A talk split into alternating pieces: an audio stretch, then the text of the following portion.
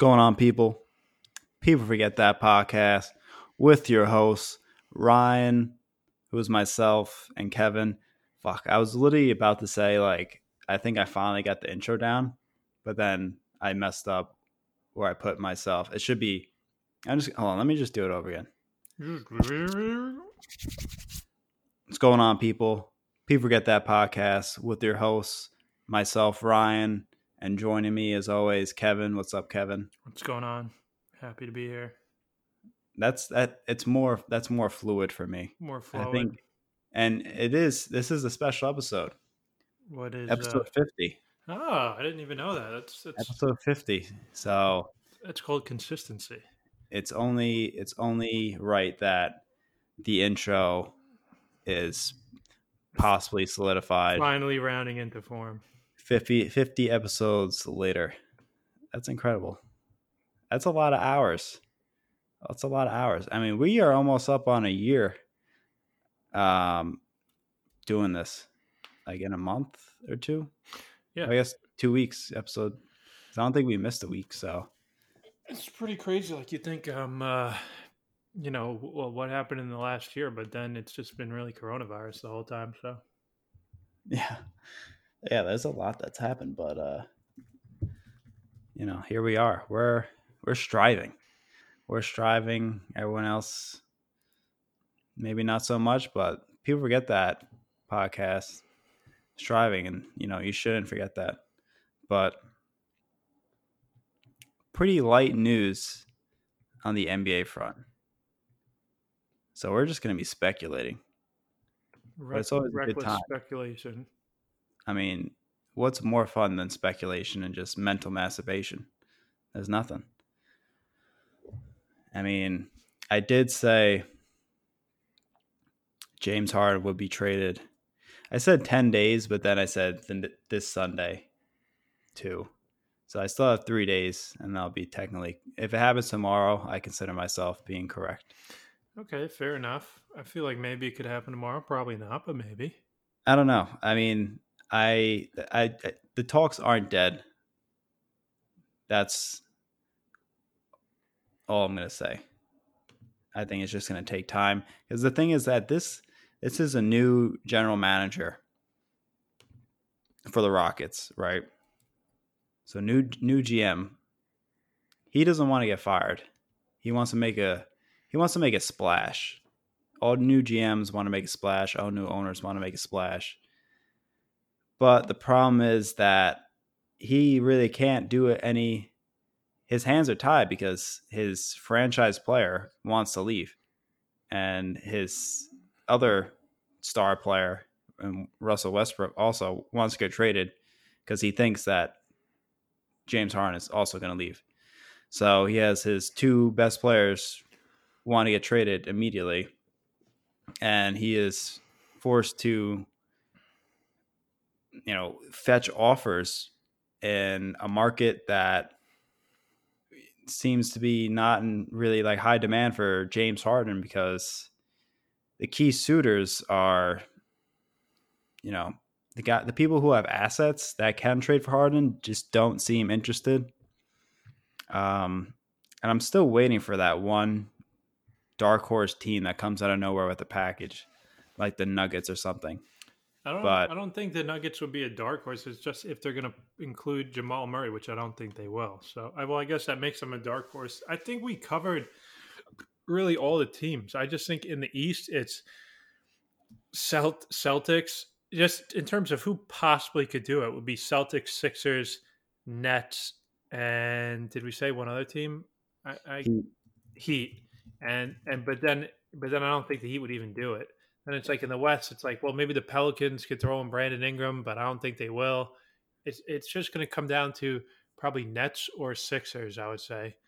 Like even somebody uh, that um, I follow on Twitter was saying today, like, oh, what if the Clippers offer Paul George? But I was saying, like, okay, if the Clippers offer Paul George, first of all, Paul George and what? They trade away all their first round draft picks, and Paul George has one year left on his contract and then a player option. So you're gonna play trade James Harden for someone with one year left on his contract who can just leave and go to another team? That would be the dumbest trade of all time. I don't think the Clippers could get him.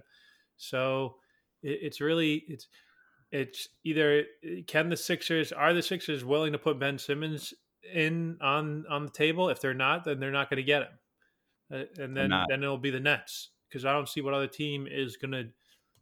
And that's the thing. That's the problem. That this G, imagine being in this this even I'm like not even biased Nets fan. Um, so there were you know just random James Harden rumors like to the Nets, and I was just like, I didn't even think of it. Was seemed so far fetched because I was like, we just don't have that key that player that they are looking for. We do have like a bunch of picks, but they probably won't be great. So I'm like, there's no way the Nets package is good enough. But it simply just seems that it's the only package available, and James Harden wants to go to the to the Nets. But the GM, he's like he's in a tough position because he's like, okay, well, the only offer on the table, I don't think is good enough for James Harden, this generational talent, who some have said the, is the greatest offensive player of all time, who's 31, 32 years old. Um, sure he's on two years left, but we should be able to get a Godfather package, especially when you look at the Jrue Holiday trade where the Bucks they did mortgage their future for him, three first round picks and two pick swaps.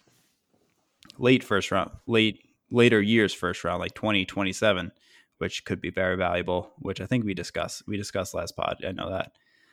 So he's in this awful situation, him personally, to where he has to make he has to be able to get a deal and say okay so we did lose lose James Harden but we have we got X Y and Z packages uh, in return and this way we have a bright future um, going forward. So basically they need a I mean the Nets without Kyrie and KD last year were a 40 plus win team so I think you know they're not like the if the let's say the, the Rockets do make this trade.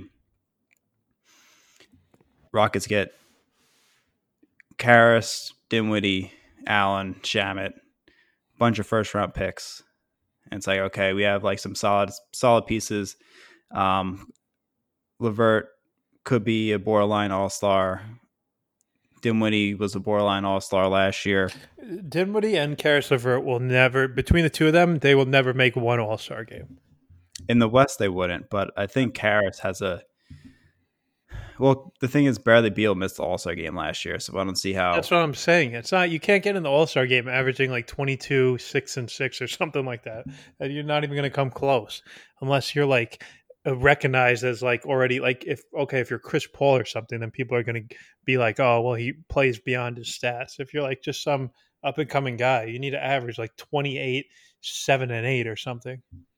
Yeah and you know it's uh, the thing is like the all-star term is it's like basically if you're not all-star you stink but you know if you're averaging if Caris is averaging like 23 6 and 4 on good shooting numbers, I mean, that's a quality player. And, you know, they could sell themselves on that, but you know, this it's you know, the main thing is like this GM just doesn't that like his main goal is just to not get fired. So he wants to save he wants to basically his plan that he has laid out is to save Fertitta's money because Fertitta is struggling financially and to get the most assets possible for James Harden, and both seem hard to do. Absolutely, because I mean, if they do trade for Dinwiddie and Allen, they're both up for extensions, and you have to you'd have to pay Dinwiddie, and you'd also have to pay Allen. Allen, I wouldn't be. Allen, I would, would be fine paying, um, but Dinwiddie would be tough because it seems like his value is low to where we just saw Montrezl, like those six men, the scoring six men who aren't strong defensively, go for like 10 million. Yeah, so but what know. about like Danilo Gallinari? Or t- those are big. Montrezl is a big man. That like Dan- well, yeah, he can't shoot. he, he's totally only thing him and Spencer Dinwiddie have in common is they come off the bench or like yeah, I mean they score points. I mean Danilo Gallinari just got twenty million dollars a year from the Hawks. Bogdan he's a green D guy without the D. Without the D, so that's what I'm saying. I mean, he's just all offense, no defense type of player. He still got twenty million dollars because you know he's he's a good shooter and he can score. I mean, I don't I don't see uh, Dinwiddie getting like he's definitely going to get like at least high teens for sure. Now, would I want to pay him high teens to have him on my team? I don't know, probably not. But I, I still mm-hmm. think some team out there is going to give him a decent contract. Well, what I think probably more. What what if the Rockets just say, uh, you know what, we're just going to hold on to him for the rest of the season? Because the the Nets, it's not like the Nets have all the leverage in the world. Like they are, they're on a timeline. They have two players who it's like KD's not getting any younger so can they afford to just, you know, say, yeah, you know what, We're, we we won't trade for Harden this this season. We're fine without him. And then you say, well, okay, great. Then next offseason, Harden only has one year left on his deal. So can the Nets afford to just wait two full seasons to sign him as a free agent? I, I, like I don't know. Like they, they there is no. there is priority for. It's not like the Nets have the Rockets over a, a barrel here, and they're just going to get whatever they want. I mean, they get like a you know they get they don't have to give up too much to get him. Basically, they're gonna have to give up basically everything. Yeah, they're gonna have to give up everything, and I think they should give up everything. Yeah, I mean, who cares? It's just more fun, you know. like who, who? I, I get the I get the idea that I think Zach Lowe talked about this before, like two stars in depth versus three stars. But what three stars gives you is that if one of your stars gets hurt, you still have two stars. Which exactly. It sounds obvious, but it's like not that obvious because if you have two, at, two, stars in depth, yeah, exactly. They they only have you know well quote unquote two stars. Then the, one of them gets hurt. Now they only have one star left. Same thing with the Lakers. If AD or LeBron gets hurt, they're screwed. They're not going to do anything. Uh, but whereas with the Heat back in the day, like D Wade could be banged up or Chris Bosh could be hurt, and they still had two you know high level players left over. So yeah, whereas it's like if the Nets, if KD or Kyrie gets hurt, they're not going to do anything. But it's super. It's yeah. super. It's star depth versus replacement level player depth. You want the superstar depth all the time. Yeah. So I think. I mean, I guess I'm trying to like uh, make a counter argument about like, hmm, why would he not? I don't really just see another team that's gonna. Unless it's really just the Sixers and the Nets, and then if the Nets are not trading Ben Simmons, then they're not getting him, and that means the Nets are to get him. But I'm just interested to see how far, how long the Rockets are willing to go with it. I mean, it would be seem like so awkward if the Rockets just come back with Russ. It seems like my prediction would be that Russ is on the Rockets to start the season. Like I don't are they going to do the John Wall trade? Really? I don't think so. I don't I don't know. I don't see the point of that. But yeah, I mean I don't think All right, so I guess we'll dive into the Sixers discussion because now I don't think the Sixers are going to trade Ben Simmons at all. I think they're like, okay, this is the first time we'll see him with some shooters, and he could actually space the floor now with Embiid. Like we could see him at his full potential, and you know, three years for five years for Ben Simmons at like age 23, 24 over two years of James Harden at age 32. I mean, I think Morey is pretty excited about having Ben Simmons. Um, he said that on his Reddit AMA that Ben Simmons and Joel Embiid have like projected skill set to be some of the greatest players of all time, which is obviously, you know, coach speak or ownership speak you know, just kind of like favoring your own players. Um, but I do think he does see. I think you know, obviously Morey would love to have James Harden, but they don't have the assets to get him without Ben Simmons. And I just simply don't think. The more I think about it, I just don't think that if I was the Sixers, I don't think I would trade. It's tough. It's tough. I mean, I, I really do like Ben Simmons, but what if he's just not that good? Like, cause he he he, he might just not shoot, and he might just be a limited player. He might just average literally six. What if he averages sixteen and eight, and like 16, 8, and eight for the rest of his career?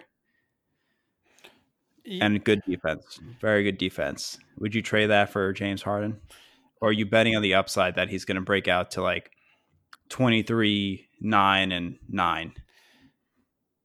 I mean, this year with new added shooters. I, I yeah, it could be. It could be that because oh, I, this is the point I actually was trying to make. I was trying yeah. to think like, what was this point? So, you know, when Russell Westbrook was like 23 years old, he's like, everyone's like, wow, this guy's so athletic. Uh, I would love him. He's just awesome. He can't really shoot, but he's just so athletic, good defender. You know, scores, assists, does it all besides shooting. Ben Simmons is taller version of Russell Westbrook and less less athletic. Like now, Russell Westbrook is deemed untradeable at age like 31 because he can't shoot. And they say how his style isn't good enough to win a championship team. But in a way, don't they play very similar because they simply can't shoot?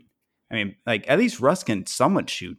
He could like hit like a basic wide open three or knock down mid ranges. Ben literally cannot shoot. Okay, he ben, won't, ben he is, won't Ben's shoot. also one of the best defensive players in basketball. So if Russ was one of the best defensive players in the basketball, I don't. I think he would have a lot of trade value. I think he's a good defender. Russ, I don't think he's a good defender. I think he's okay, but I don't really think he makes a positive impact. Not that, not when I not when I watch him. Now maybe when he's fully healthy, but I just never I never looked at him as like a lockdown guy. Is maybe back in OKC because he, yeah, he was gambling was, like, a lot and he could like make. But even then, at least from what I read, articles I read, games I watched, it didn't seem like he was a lockdown guy. It just seemed like okay, he would have games where he'd get four steals because he's like gambling in the passing lane and stuff. I mean, but I think Ben, ben is, yeah. I think the fact that Ben literally cannot shoot anywhere on the floor negates that. It shifts the you know, because Russ could knock down jumpers like like no problem. Mid range jumpers, top of the key, that's his spot. I mean, he can spread the floor that way. Like Ben literally just cannot shoot any jump shots whatsoever. So, so what are you saying? Like, what? What? What are you? So you're saying that they should trade Ben Simmons? Like, like we're talking about how great uh, Ben Simmons is, but we look at somewhat similar player to where you know, just good at everything else, but can't shoot. And we see this guy making all this money, and he's deemed untradeable in his prime years still. But I and, well, I don't think Russ is in his prime anymore. And also, Ben Simmons is how many years younger is Ben Simmons? Like nine years younger than Russ. I mean, if if the Sixers uh, tried to six years younger, okay. Six, seven. I mean, if if the Sixers traded Ben tried to trade Ben Simmons, I think there'd be a lot of teams who was interested in him in Ben Simmons. Yeah, that's what I'm saying. I mean, that's because he's you know under contract for five years. Um, Russell Westbrook is under contract for a couple years. That's too. not. I'm talking about like I'm comparing Russell Westbrook at like 24 and Ben Simmons at like 24. Yeah, no one was complaining about Russ when he was 24 though. That's the thing. It's like, but then you know his value is going to drop if he doesn't get better at threes. Yeah, but that's like seven years down the line. I mean, if Russ if if first of all they're different players though they because like if Russ is not Ben Simmons is like six foot nine. How tall is Ben Simmons? Like six ten. Ben Simmons can guard power forwards. He could guard small forwards. He could guard shooting guards. He could guard point guards. He could probably guard centers. Like that's uh, what I'm talking offensively though. Uh, yeah, but well, that's only one side of the ball. Like I don't.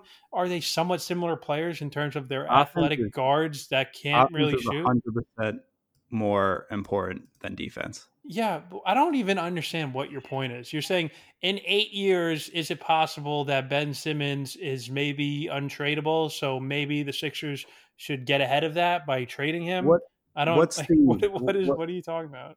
What what makes Ben Simmons so valuable? That he's literally, arguably, was in the conversation for Defensive Player of the Year, and he is an amazing passer, and he's super athletic, and he's a good rebounder. So I mean if you surround him with shooters, Okay, so is he a championship level player? Yeah, I think so. I think he could be. But Russ isn't. Uh, what At age 24? Russ? Well, I, I think yeah, Russ at age 24, you could have. They made the finals. I mean, they they could have beat the Heat in 2012. They also could have made the finals in 2016 uh, with Russ being like what the second best player on the team. So I think Russ was a championship level player in his prime. But Russ now, when he's making fifty trillion dollars every season, and he's only getting older, and he's not getting any better, he's only really going to get worse at this point. Then um, that's why he's Russ isn't a negative uh, asset because of the way that he plays. That's partially, but it's also how much money he's making and how old he is, and also yeah, is offense more important than defense? Yeah, but it's not like a just a non. Uh, what's the big deal? I mean, if it's what's the big deal, then you could say like what DeAndre Ayton. What is he like? Ninety percent as good as Anthony Davis.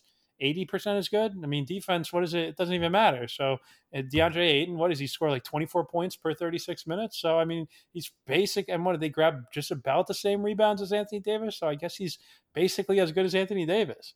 Uh, you know, it's like there, there's Ben Simmons.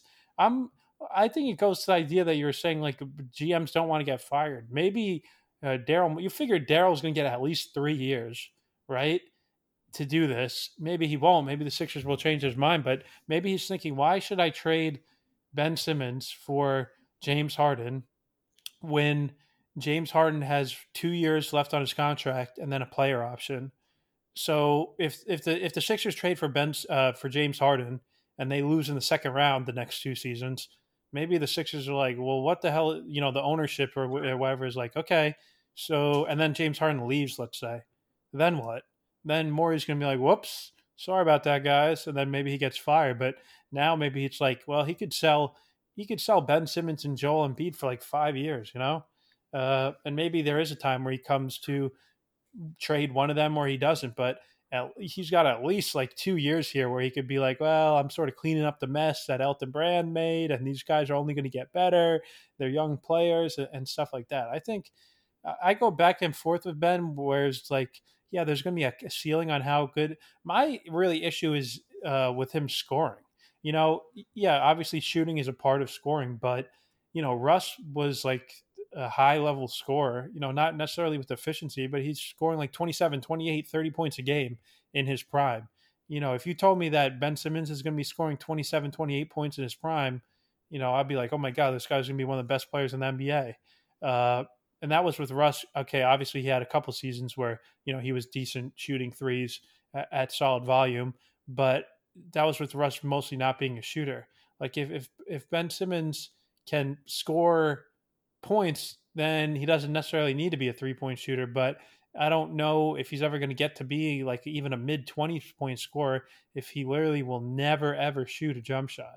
How many? So if he eh, stays, so if he if he's the same player now in five years, he's going to lose as his athleticism, and he's going to be in the same situation as Westbrook. Westbrook, he's going to be on a huge contract, and he won't be able to shoot. But that's five years from now. I mean, by your logic, then the Thunder should have traded Russell Westbrook when he was like in his rookie season. Why not? Just get rid of him. His value's only. Why don't the Lakers trade Anthony Davis? His value's only going to go down. You know, it's like I don't know why are we keep bringing AD, AD is not even in this conversation. I'm just saying you're like here's there. There's this good NBA player, right? His name's Ben Simmons, but you know at some point he he may he may still be a good player, but maybe not as good as we hoped. And it's like, okay, I mean, yeah, I, I, I could see that happening for sure.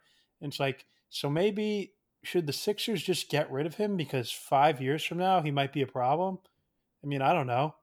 I mean, should the Sixers I mean, trade Joel Embiid because seven that's years? That's pretty valid. I mean, it's not, not valid max, at all. Get max, get max value right now.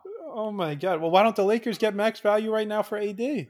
What does AD have? To, AD is not even. This has nothing to do with Anthony Davis. Why do you keep bringing up Anthony I'm, Davis? I'm saying he Anthony Davis, wouldn't you say he's like right in his prime right now?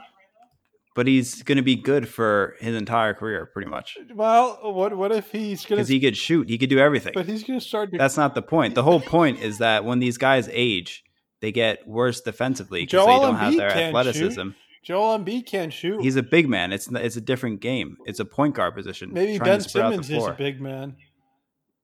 He, he's a point guard. I mean, Maybe maybe they need a point guard. I would be interested to see uh, Ben Simmons. Uh, I guess it's kind of tough because if he's not playing point guard, then he's off ball, and if he's off ball, then what the hell is he doing for your team? like I'm I'm listening to like Ben Simmons like, "Oh, I wish I wish we could see." So these are the two conversations. It's like, "Oh, I wish we could see uh, Ben Simmons get his own team I and hate just that. run the Conver- show." I'm out on that. Con- so if you're out on that conversation, I agree with you. because it's literally the- Russell Russell Westbrook, you know, scenario. It's just like this guy's just gonna score a lot of points. I mean, But I I don't, don't, think understand. he Like, is going to score a lot of points in that. My problem with that scenario is what I was saying before is that he. I don't think he's ever going to be the scorer that Russ was. So it's like, I don't oh, think he's that. Can't he can't be the number one guy? well, Ben yeah, I mean that's fine. I, I don't think he could be the best player on a championship team. Could he be a number two on a championship team? I think he's got to get better. I think he's got to get I better. think he needs a strong number three. Then Yeah. I, okay. Yeah, I think that's fair. If Ben Simmons is going to be like, like, here's here's an example. Let's say uh, so, now this is just totally fake and- and made up, but let's say somehow the the Sixers were able to get like C.J. McCollum. how about Jimmy Butler? Well, yeah, but then Jimmy Butler would have been better than Ben Simmons. That that would have switched it around. I mean, uh, Jimmy Butler might have even been better than you know he wouldn't have been better than Embiid. But it's like my my thinking is if if CJ McCollum's on the Sixers, he's the third best player, but he sort of is more offense, whereas Ben Simmons can't is not as good of a, you know what I'm saying? It's like if Ben Simmons is going to be the second Yeah, best yeah. player on your team, your third best player needs to be a scorer because otherwise you're not going to have enough scoring on your team. Uh, so I, Yeah. I could see a scenario like that. I mean, if if it's if if your third best player is like some you know Bam Adebayo or something, then it's like okay, we, how the hell are you guys going to score points? Your team's going to be off, awesome defensively, but you need a third best guy who is going to fill in the gaps of Ben basically. But I could see in the, in that specific scenario, Ben being the second best player. Uh, I mean, if Ben's your third best player, then you're really in business. But that was the whole thing with why the hell didn't they keep Jimmy Butler? Because Ben would have been their third best player. But whatever. Yeah, so basically, just the point I'm trying to make is that like people want to see Ben on his own team, but we just saw a ball dominant guard who can't shoot have his own team, and then uh, he's deemed that he just can't be a his play style the way since he can't shoot, he can't be a uh, top player on a championship team. So it's like the same scenario. It, it's just basically like saying how Ben Simmons is just. Uh, you know, somehow totally different than Russell Westbrook. Obviously, the the height differences matter, and and uh, Ben Simmons is better defensively, but Russ is a much better scorer, and he's honestly he's technically a much better shooter than Ben Simmons. Yeah, I mean, Ben I would, I would agree with that. Well, Ben Simmons, it's almost like he's uh he's off the grid. Like he's not even a bad shooter; he's just a null shooter. He doesn't even try. He doesn't. How like he get he is literally mentally incapable of moving his arms to shoot Outside of a certain distance, from the basket. he's like Markelle Fultz, man. Where it's like Markelle Fultz got like a brain, uh, cr- a crack in his brain that made it so he got the yips, man. Ben Simmons basically has the yips. Like He he, does have the Like, yips. why- He's already been to a psychologist. like why didn't he? I don't understand bro. It's like dude just like shoot. Like no no even if you're gonna and why is he so bad? At it his form like isn't horrific. I don't understand. Like his form's not terrible. Well kevin o'connor says that he's a righty which it's kind of I, I definitely believe that. So but it's dude if you're like willing to go to like a psychologist a therapist but you're not willing to consider that maybe you should just change hands like Ben Simmons has had what nine months off since the pandemic, since he, he got hurt. Why why couldn't you have spent his nine months just shooting with his right hand? And What see- is he just trying it for three months. Yeah, we talked about this before. He just dribbles really hard and does defensive slides. It's so funny because every uh every practice video we see of like Carmelo or whoever, Dame Lillard, it's just them shooting jump shots. So it's basically like every practice video, like of a guy in the gym, right? Yeah, Like, yeah. like Ben Simmons, like he just shoots like really hard layups, uh, double clutch, reverse. Yeah, it's just so ridiculous. It's like, why didn't he spend my thing would be like, dude, why not just take one month, right? Just give it one month. Say like back in June or whenever he recovered from his injury, just get with his trainers and just say, I'm going to give it one month to where I'm just going to shoot jump shots, like let's say a thousand jump shots every day, however many is a good amount with with my right hand. I'm just going to try it, and at the end of the month, uh, whatever. If I'm if I'm terrible at shooting jump shots with my right hand, then I'll just go back to what I used to do, which is like it's not like oh if if I try to shoot with my right hand, that's going to make me even worse with my left. Like like dude, you you're nothing with your left. You can't even possibly get worse. So I just think it's worth a shot. Like why not? The worst case scenario is you try it for a couple weeks and you're just so discouraged and you hate it so much and you're even worse somehow that you're like, you know what, screw this. I'm not going to do this anymore. And you go back to shooting with your left hand. But what if like two weeks into shooting with your right hand, you're like, dude, I actually feel comfortable. I'm I'm I'm making step back threes. I feel good with this. Then you're a whole different player. But whatever. Yeah, I mean I guess it's also hard because it's like not not to interrupt. Sorry, I'll I'll let you go right after this.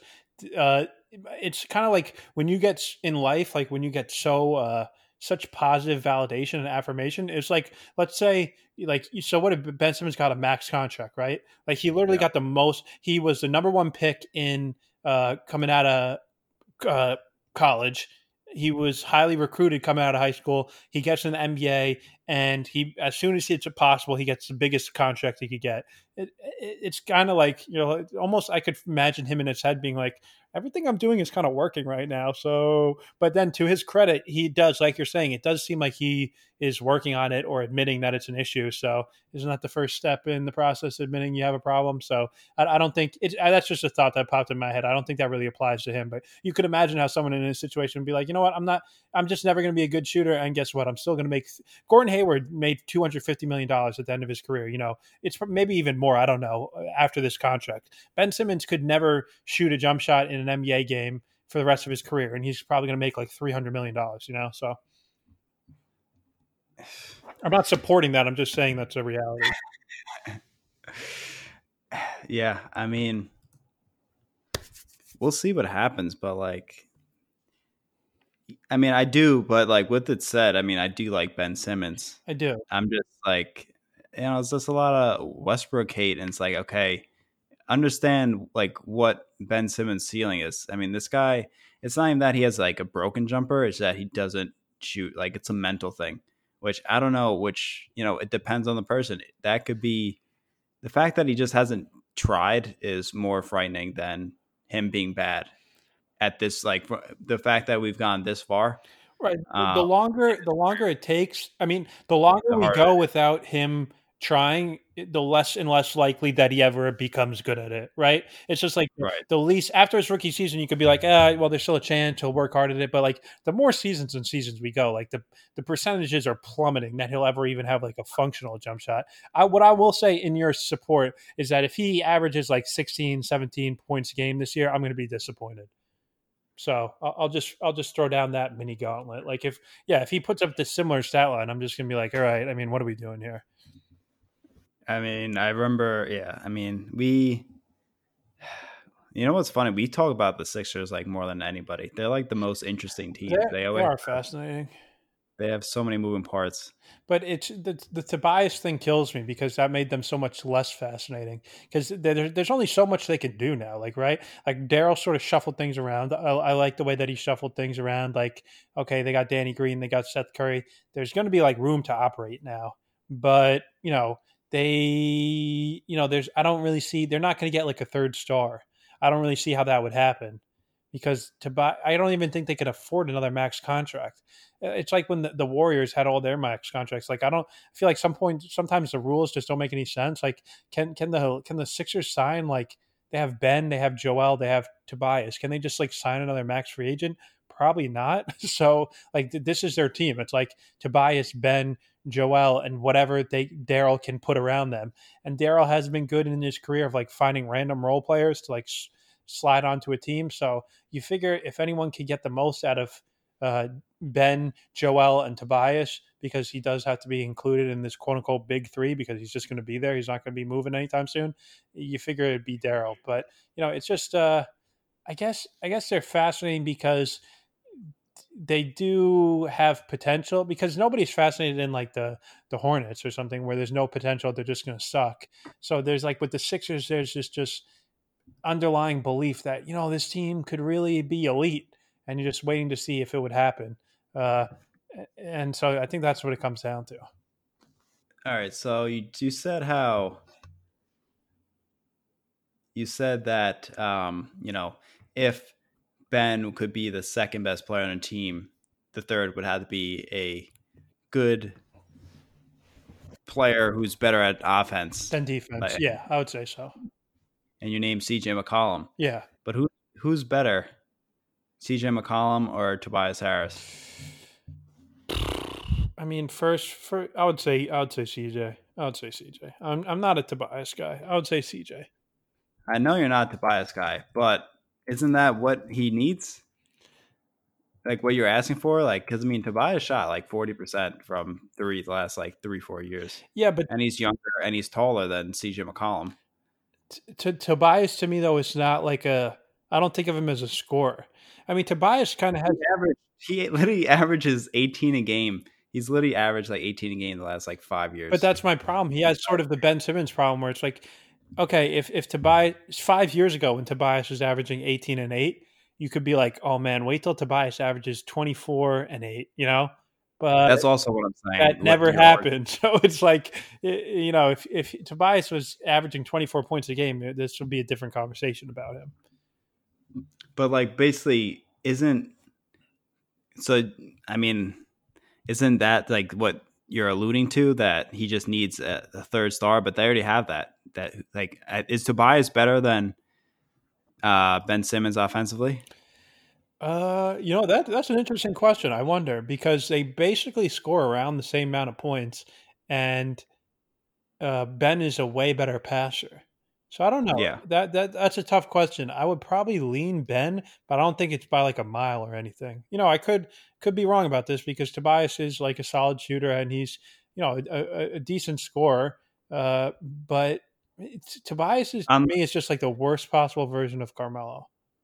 On the all right, so let's say you're building a team for just offense. You could pick whoever you want. You could pick any other four players just for offense. You need a bucket, or let's say you need you need uh you need ten points. Are you going to take Ben Simmons or Tobias? No, I mean I don't. I that's a sort of a. You pick anybody. That's just, yeah. Then I would definitely pick Ben. I mean, if if I if, really? if I'm if I'm here's what I'll say: if I'm build, if I want, if my question is, if my goal is to build the best offensive team I can, and my first pick has to be Ben Simmons or Tobias, but I can yeah. sort of fill out the rest of the team however I want, like you're saying. Uh, my my first pick would be Ben. If you're asking me to bet my life on a random NBA Sixers game, who which of them is going to score more than 15 points in that game, I'll probably go with Tobias, just because if he's going to do anything, he's going to score 15 points, you know. Whereas Ben could score like 12 points but have like 11 points and 10 rebounds. So it's like, yeah, Tobias is probably right now a better scorer than Ben, but if I, I, I would have more confidence I could build uh, a great offense around Ben than Tobias is my sort of thing. Because I could, because like if if I had that first pick, I would just to, choose Tobias because then I could just surround the team with literally everyone that could shoot, and then just rely on whoever else I pick at point guard to do the playmaking. Yeah, but who could be better than dude? Tobias is not He's not good. He's just not. But that's the point. Is basically you just have four players that can shoot compared to five. Yeah, but how many teams have five players on the floor who could shoot? This is just hypothetical. This is like ultimatum. Just like yeah, I would still pick Ben. In this I, I, would just pick four players who could shoot, and then I, I would just have Ben as a, as a playmaker. But then you could just have another playmaker, though. That's what I'm saying. Like would you? All right. Would you, would you rather have? Not even that good uh of a shooter for what it's worth. Thirty six percent for his career from three. That's like average. That's barely above but average. He struggled in his first couple of years. Like you discount that.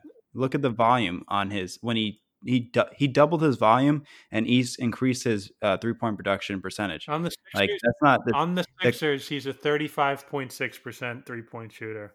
Womp womp womp. He's only played. He's basically played a season No, I mean he's he's played He's played like 90 games. he's played uh, almost hundred games. Almost 100. Uh, Almost 100. so But on the Clippers, on the Clippers, he shot 43%. He shot 43% and 41%. On the Pistons, he shot 41%. Dude, well, dude, I'm, I'm going to go with a large sample size. I mean, you can go with well, he had these seasons where It is a large sample size. He's a good three point shooter. He's a very good at three point shooter. no, he's not, man. He's yes, he is. if you if you stopped at good, I would have been like, all right, fine. He's very good. He's very good. No, no. It's just not true, man. He he's had seasons where he's been very good over his career. He's been like pretty good. But you're you're accounting for these years in Milwaukee and Orlando when he shot less threes and at a poor percentage. Like he simply got better. Like that's the thing about looking at career percentages.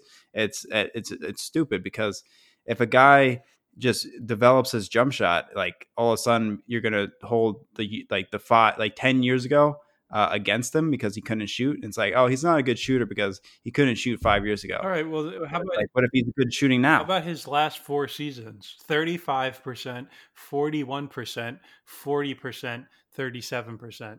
So That sounds damn good to me. I saw. I heard. what, it depends what season you randomly select. He's had two seasons where he's basically been average, and he's had two seasons where he's basically been JJ Redick. So I don't know what to make of that that seems like above average to me the past four years. That doesn't seem like oh he's very good. Yeah, forty one percent is elite. Yeah, but dude, I don't I don't know how to explain it. If it's a a 50, 50, uh, 50 coin flip of if he's going to shoot forty percent or thirty six percent. I, don't know what to make of that. You take the average. You take the average. Right, and the average the last four seasons is what? What thirty eight point five of forty one and thirty six. 38.5 is that not very good at three point shooting? Well, I, I on five attempts. Uh, well, probably yeah. The past four years, I would say he's. I guess he has been very good. Thank you, Michael Scott Mean. Yeah, but who cares, dude? Who the fuck cares about Tobias Harris? I mean, who? Why, why are we defending Tobias Harris? He doesn't need to be defended for anyone. He's making eighty million dollars a year to score fifteen points a game. Like he's okay. He's going to be. The point is, Ben Simmons now is in a good situation. Yeah, I would to for him to to, to to to drive the floor and like kick to shooters. Like who he he's getting eight eight assists a game, passing to freaking you know Al Horford. So maybe LeBron, LeBron led the league in assists passing to like well, fucking garbage players nobody- outside. Nobody's a LeBron. I mean, you can't really com- compare to LeBron. he did. The, the thing is, like, he led the, the league, so it's like if you like eight and eight, it's like okay, but he led. He had eleven assists, or was it ten? Yeah, I mean, he, he Right. basically was playing point guard for the for the uh, for the Lakers for most of the season. It's pretty crazy. I mean, he was always playing point guard, but this time he actually really was playing point guard. Like, I don't even know what Ben Simmons. I mean, this is his fourth year, so I mean, there's still hope. In two years, if he's not shooting threes, then you just got to raise the flag. But I the mean, white flag or the the red attempts- flag? both. Wow, so you're giving up flag this as an issue, but we're also surrendering. Yeah. All right. I mean, hey, if you say so. Like, I don't remember what like the point was. We kind of just dove into like one topic, then got into a subtopic, and then another subtopic. But in conclusion, there really is no conclusion because I don't I don't know what we were even talking In about. conclusion, the Sixers. the Sixers. I mean, straight up. But yeah, I don't think. I don't know. I think Morey is pretty bent on keeping these two because they they went through the whole process and all for they did all that suffering for these two players and they're just going to trade them. Uh, you know, that's. I mean, I think that's a dumb mindset because if you use the assets to like get James Harden, it's like you do it. Like, w- would you rather? What has a better chance of winning a championship, James Harden on the on the Sixer team or Ben Simmons? Yeah, I mean, it's definitely James Harden. It's James Harden. I mean, I just don't think. I mean, then you you you include the the contract scenarios, but it's like if you win one championship, uh, with James Harden, I think it's obviously worth it. And that's like the end goal. I don't understand. What's the what's the end goal of these these like owners and GMs? Is it to win a championship? Game. No, I mean most of these Is owners it, are just trying to make money. They don't they could care less. They want to make I mean, money. The the Knicks are the most valuable NBA team. They haven't won a game in 50 years. So these owners don't care. I mean they just they don't want to spend too much money there i if they can win a championship while making a bunch of money then yes. But if they are gonna have to spend a bunch of money and pay a bunch of luxury tax to maybe win the title hell no they're not gonna do that. Uh, i mean that's why the mets fans i don't know if you've been following but uh, the guy steve cohen who's like apparently the guy i guess billions i don't watch any of these shows but billions I, apparently is based off. He's some venture capital guy, I guess. Really? I didn't know I was based off. Yeah, apparently it is. And so he basically bought the Mets, and he's just been saying like, it's basically like a dream scenario of what you would want a sports owner to be in terms of he's just saying like, I don't even care about making money from the Mets because I have like other businesses that make my money. I just want to win and he's just basically saying like we're going to just sign all the best players basically. So i'm very interested to see how it unfolds because uh, it seems like that's actually a, an ownership uh, group or just an owner singular who's like i'm just going to try to win try to get the best players and take it from there. Uh, so it, it's interesting. He said like he wants to win a title in the next three to five years with the mets or else it'll be a disappointment and yeah, but I mean, most of these teams are just like, I mean, look, they just always are ducking the luxury tax. They don't want to pay the luxury tax. But what's funny is that that if you're super rich, somebody like Steve Cohen and you're super rich outside of sports, maybe if you spend all your money to buy a team and you don't really have that much money left, you need like the yearly profit from the NBA team. But if you're already worth like $5 billion outside of the NBA after buying a team, it's like, why do you need to make a huge profit every single year on the team? When if you ever fall in hard times, which you never will, you can just sell the team for like 1.5 billion dollars. Do you know what I'm saying? It's like whatever. I mean, I get under people want to make money. I understand that, but I feel like they could. But then again, the luxury tax for if, if like I know I think the Warriors luxury tax bill is going to be insane. Now they changed all the rules because it's a pa- pandemic, and they're like, oh, it's not actually going to be that much luxury tax, but I understand the luxury tax payments do get brutal, like especially if you are in it like year after year after year. yeah, the repeater tax, which is like, why is there even a luxury tax? Just let these guys spend as much money as they want. Like I don't understand. Like why? It's literally to level the playing field so like the the Idaho Blackhawks could compete with like the Lakers and the Warriors. Like who the hell cares if their owners don't want to spend money? Then they don't get to spend money. If Steve Ballmer wants to buy every good player on earth, then let him buy every good player on earth. Now, maybe that I'm thinking about it, it'll be pretty trash and boring if Steve Ballmer is just like, I'm just going to pay every good player to come play for the Clippers. Uh, like what? That's the, that's the thing. It's like, is it? Do, does the NBA make more money if the Lakers are just the best and like the Hornets are just Horneting? totally oh, dead? Like or is it make is it better to have like the Lakers be good and the Hornets have like some fans or like those like three other market teams? Not like comparing one team with one, but like the Lakers being like a, a you know a, a dynasty compare like, and then you'll lose like a significant amount of fans with like five other teams that are just like totally dead, basically. You know what I'm trying to say? Yeah, I mean, I uh, uh, like what is the? I mean, um, obviously the NBA has done their research, and which is why they have the luxury tax tax, basically saying that although you know having the Lakers, Knicks, um, all be great because they get sign every player, um, it's better for better financially if the teams are more spread out.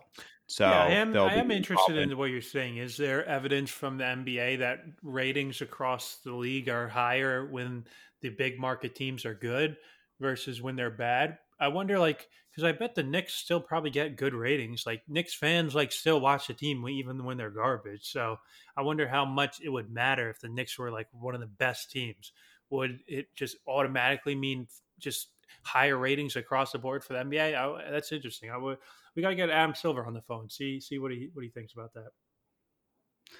I mean, yeah, I mean, it brings a valid question, but I mean, I'm, I'm assuming it it is that you know the small market teams, if they have you know a decent engagement rate buying tickets and whatnot, will overall bring more money than it will create a. I mean, it creates a better product, I guess, when every team's in it. Otherwise, um, you know, than the Lakers or Knicks being good every year in this hypothetical scenario. But um, you know, we'll see. I don't know. I'm not, you know, that's a it's definitely an interesting question. But, you know, the Steve Cohen scenario, what you were saying, like, oh, it's a great owner, like, you know, this guy can spend many money, you know, no problem. He wants to win a championship in three years. You know who said that? Gail Prokhorov. Mikhail Prokhorov. He said you're going to bring him up as soon as I said the three to five years. he said we're going to win a championship within three years, or I'll get married. And we did not win a championship, and we did not win a championship. We went into just hell, and he's gone. He sold his stake. He's out of the picture. I know what old Mikhail's up to nowadays. That guy, man, he's probably. I don't think he actually got married. I'm not sure if he held his held his uh his promise, kept it kept his promise. Why did but he? Why did he wimp out? Like why? It's like he he's paying too much the repeater tax. But I yeah, I wonder. I wonder. I, I know the the um, the competitive balance tax. I think it's called in in uh, MLB. I don't think, but it's basically a luxury tax. I wonder if it's worse or more uh, punitive, as the kids say, than than the NBA's. I don't know. But also, I mean, Mikhail Prokhorov, he, his problem was they're just spending money on the wrong players. It's like maybe Billy King shouldn't have been your GM, bro. Like I don't like what, what, what that was the main issue. If if Steve Cohen with the Mets just pays money to basically do what Steve Ballmer's doing, to hire like a good front office, pay a bunch of money, like you know Prokhorov, uh, like he didn't. His issue wasn't spending money. His issue was spending money on the wrong people. Yeah, no, I mean it's true. Um, he just spent it on literally just the wrong people, and you know they they paid the price. But I was watching uh, a bunch of old Bill Simmons. You remember the Bill Simmons Jalen NBA previews? Yeah, yeah, of course. So I was watching that, and it was 2013. Um, I think they only did it for one year, so it was just just this year, and it was they were talking about the Nets, and they had them ranked, I think, seventh going into it, and this is a quote. Paul Pierce is going to have a in- incredible year from Bill Simmons, biggest uh, Celtics lover, whatever. KG, this is perfect for him. Paul Paul Pierce has only struggled in preseason because he's never seen so many open shots. Uh, Joe Johnson and De- Deron Williams are the best backcourt in the league, and that Andre Kirilenko took a deal. Um, that was definitely a shady deal. A shady deal just to play. A Russian connection there. So basically, I'm not. I mean, I probably said this all the time, but the the that that trade actually wasn't that bad, but the protections were awful. Um, to where they're just they're all unprotected, and just the sentiment at that time was that the Nets were going to be very good. And they weren't sure how good, but they were going to be good. Paul Pierce still had some gas in the tank. KG has some gas in the tank. D Will's an all star. Joe Johnson's good. Brook Lopez. Andre Kirilenko's taking deals to play for a contender. And it's the fact that, you know, it didn't work out, but it was because they didn't do a fucking protection on the pick. If they did top five protections, that'll be fine they, they, the Nets would be in much better shape.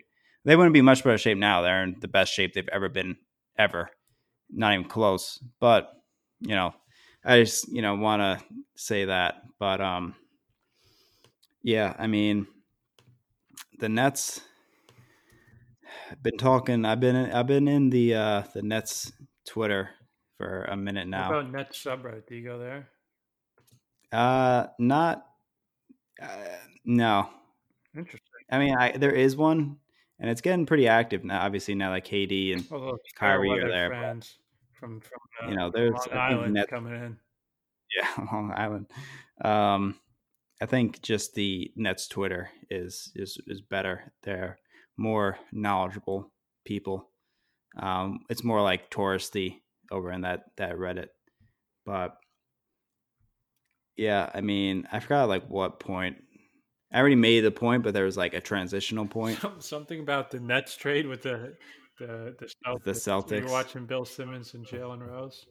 Yeah, I mean, this isn't even the point I'm gonna make, but like, if you're scared, if you're a Nets fan, and you're scared of the Nets giving up everything. It's not that you know because uh, we we gave up everything, that's why we did so bad. It was it was it wasn't the process. The process, oh, it was the process. It was the process of just not protecting the picks. So that's not what you should be afraid of. That's what you should be afraid of, not like Harden getting old and shit. It's like, you know, the the pick protections is what is really scarring, not the actual fact that KG and Paul Pierce were terrible. It was the the pick protections. That's what no one ever brings up that if they simply put a pick protection top seven, the Celtics would have taken that no problem. Because no one thought that the Nets would be that bad so quickly with those picks. Ben Simmons, Bill Simmons said that those picks were were going to be. He didn't say they're going to be terrible. They're they're just going to be bad. He said three. He's like, oh, we get, um, we give up our our franchise longest tenured Celtic, KG, and Jason Terry for three bad Brooklyn picks. Well, and, everyone a terrible contract. that they were gonna like be able to hold on for like a couple more years as good players. Nobody thought they were gonna fall off a cliff immediately. Yeah, I mean that was like unpredictable, but that's why it's like, why wouldn't you throw pick, pick protections? Because they would have accepted that trade anyway. Yeah. um, I mean, that's just so that's just so frustrating. I think about that every day. but I mean, it it ended up in this spot. It you're if if if it had went differently, then there's probably a high likelihood that KD and Kyrie are not on the Nets right now. You know, like Yeah. if they if they had put protections on those picks, we're in a whole different alternate universe. Maybe no coronavirus. Think about that. That'll be You never know. Maybe uh, I don't even know. I'm trying to think of what could have caused that, but too too too much. Uh, that requires too much brain power. But I Yeah. mean, But don't be scared, Nets fans. don't be scared. Okay. don't be scared. James Harden here. James Harden is coming here, and he's going to save the day. I think And don't be worrying about those picks. Don't be worrying about the future because I think what has to happen is they need a cha- trade for James Harden. They're going to get off to like not as hot of a start as, as everyone would have liked, and then I think KD needs to go savage mode, and he needs to throw Kyrie to the wolves, and they need to trade Kyrie for like a three and D guy. I love the fact that people actually like bring up trading Kyrie as if uh, Kyrie and KD didn't come here together and been talking about it for like a full year. Well, and then listen, like, man, things change. People get married, they get divorced. You know, as if they weren't That- talking about how much they loved each other. Things Yeah, change. I mean, that- times change, and you know maybe that Kyrie is going to go Kyrie mode once uh, James Harden's taking all the shots. You think Kyrie's going to be happy averaging twenty one and, and six? You think that's what he signed up for to average 21, 6, and 5? that's what he always averages, No, though. it's not. 21, 6, and 5? That's Yeah, what Kyrie he's averages? really- 21 points a game? Really? That's news to Yeah. me. Yeah, no, he does not put up gaudy scoring numbers. Dude, what are you talking about? Kyrie does not average 21 points a game. He averages what, like 20, 24? 25. If I had to. He averaged 25. He averaged over 25 once in a full season. Okay, give me a break. Sorry. 25, uh, He's 24. a career 22. Uh, And he was averaging 22. 27 a game last year. You think he's going to take a oh, step no, back yeah, to, to 21? that was him. That is not like that's not you know that was it. He knew he was going to do that, but you know with another couple players on him, he's just going to get like you know twenty like twenty one and twenty three to twenty four points. It's not a big drop off as long as he gets twenty. Like I think he'll be fine with that. I don't think that's really a big deal. I, I think I it is mean, a big deal. Kyrie is not going to sign up for scoring 20 points a game. He's done it his entire career. You're acting like he's like averaging 28 or James Harden, really. Like you're kind of, it's almost like that's like the, the case you would make for James Harden. Like Kyrie hasn't him ar- dropping averaged from- what you're saying he would average in like basically five years. Like nine. by like like two points. Dude, uh, you're acting like four points a game is no big deal to these guys. It's not even. Four, you said he what? He would. He wouldn't be happy averaging twenty one. I don't think so. I honestly don't think so. So that's three points. Not not really from dude 25 20 that's like that's like four what was he been averaging the past four seasons if you factor in 20 games with Brooklyn probably 25 24 and a half I think going from mid 20s to almost 20 is is not going to he's not going to be happy I don't think he's going to be deal breaker. crying he's going to be saying It's not a in the post game he's going to list all the players on the team that he likes and he's going to leave out KD and James Harden he's going to No, say we got we got squad here we got uh, you know, Joe Harris, and we have Garrett Temple. Steve Nash is doing a good job coaching the team. DeAndre, I, I like DeAndre a lot. We got got a lot of good players on this team. And then KD's going to go to Joe Tsai, and he's going to say, "Can you ship this guy back to China? Can you?" Can, There's really not that much. That's not really a big discrepancy. If you're going, if on the other side, it's like if it's James Harden, well, that's what. like would he be okay scoring 25, well, he's not. 27? He, he he's he's going to be scoring. That's a big difference. Like that's a 10 point difference. That's a huge Well, I think not, probably KD coming back will be averaging what? What do you think? Maybe eighteen and seven. KD, he's going to be averaging probably 24 points. I would say probably yeah. I mean that's probably fair. That's probably fair. I think honestly, all this this might really not go as well as you think it is if if if KD's averaging twenty four points a game, because that means that he's not the old KD. He averages like 27, Yeah, that's a big difference. You can't. but he, Yeah, go ahead. I think he'll be playing like 30 minutes a game. Like per 36, like the scoring numbers are going to be there, but he's not going to be playing like 35 minutes a That's game. or he's going to be playing thirty minutes a game. That's he's already winded down his career basically. Like Sad. last two, That's sad to see. I don't want to see that. at last three years at Golden State, he averaged 26. yeah, and that was with like fifteen Hall of Famers on his team. So then he'll have two. Uh, I don't know, Kyrie. I don't know if Kyrie's getting in the Hall of Fame. He's got a chip.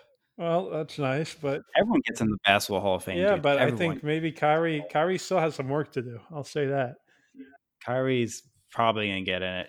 I mean, there's been some weird names I've seen. His, uh, like everyone gets in. If you're like, if you make one All Star game, you're going to the Hall of Fame. That's the standard.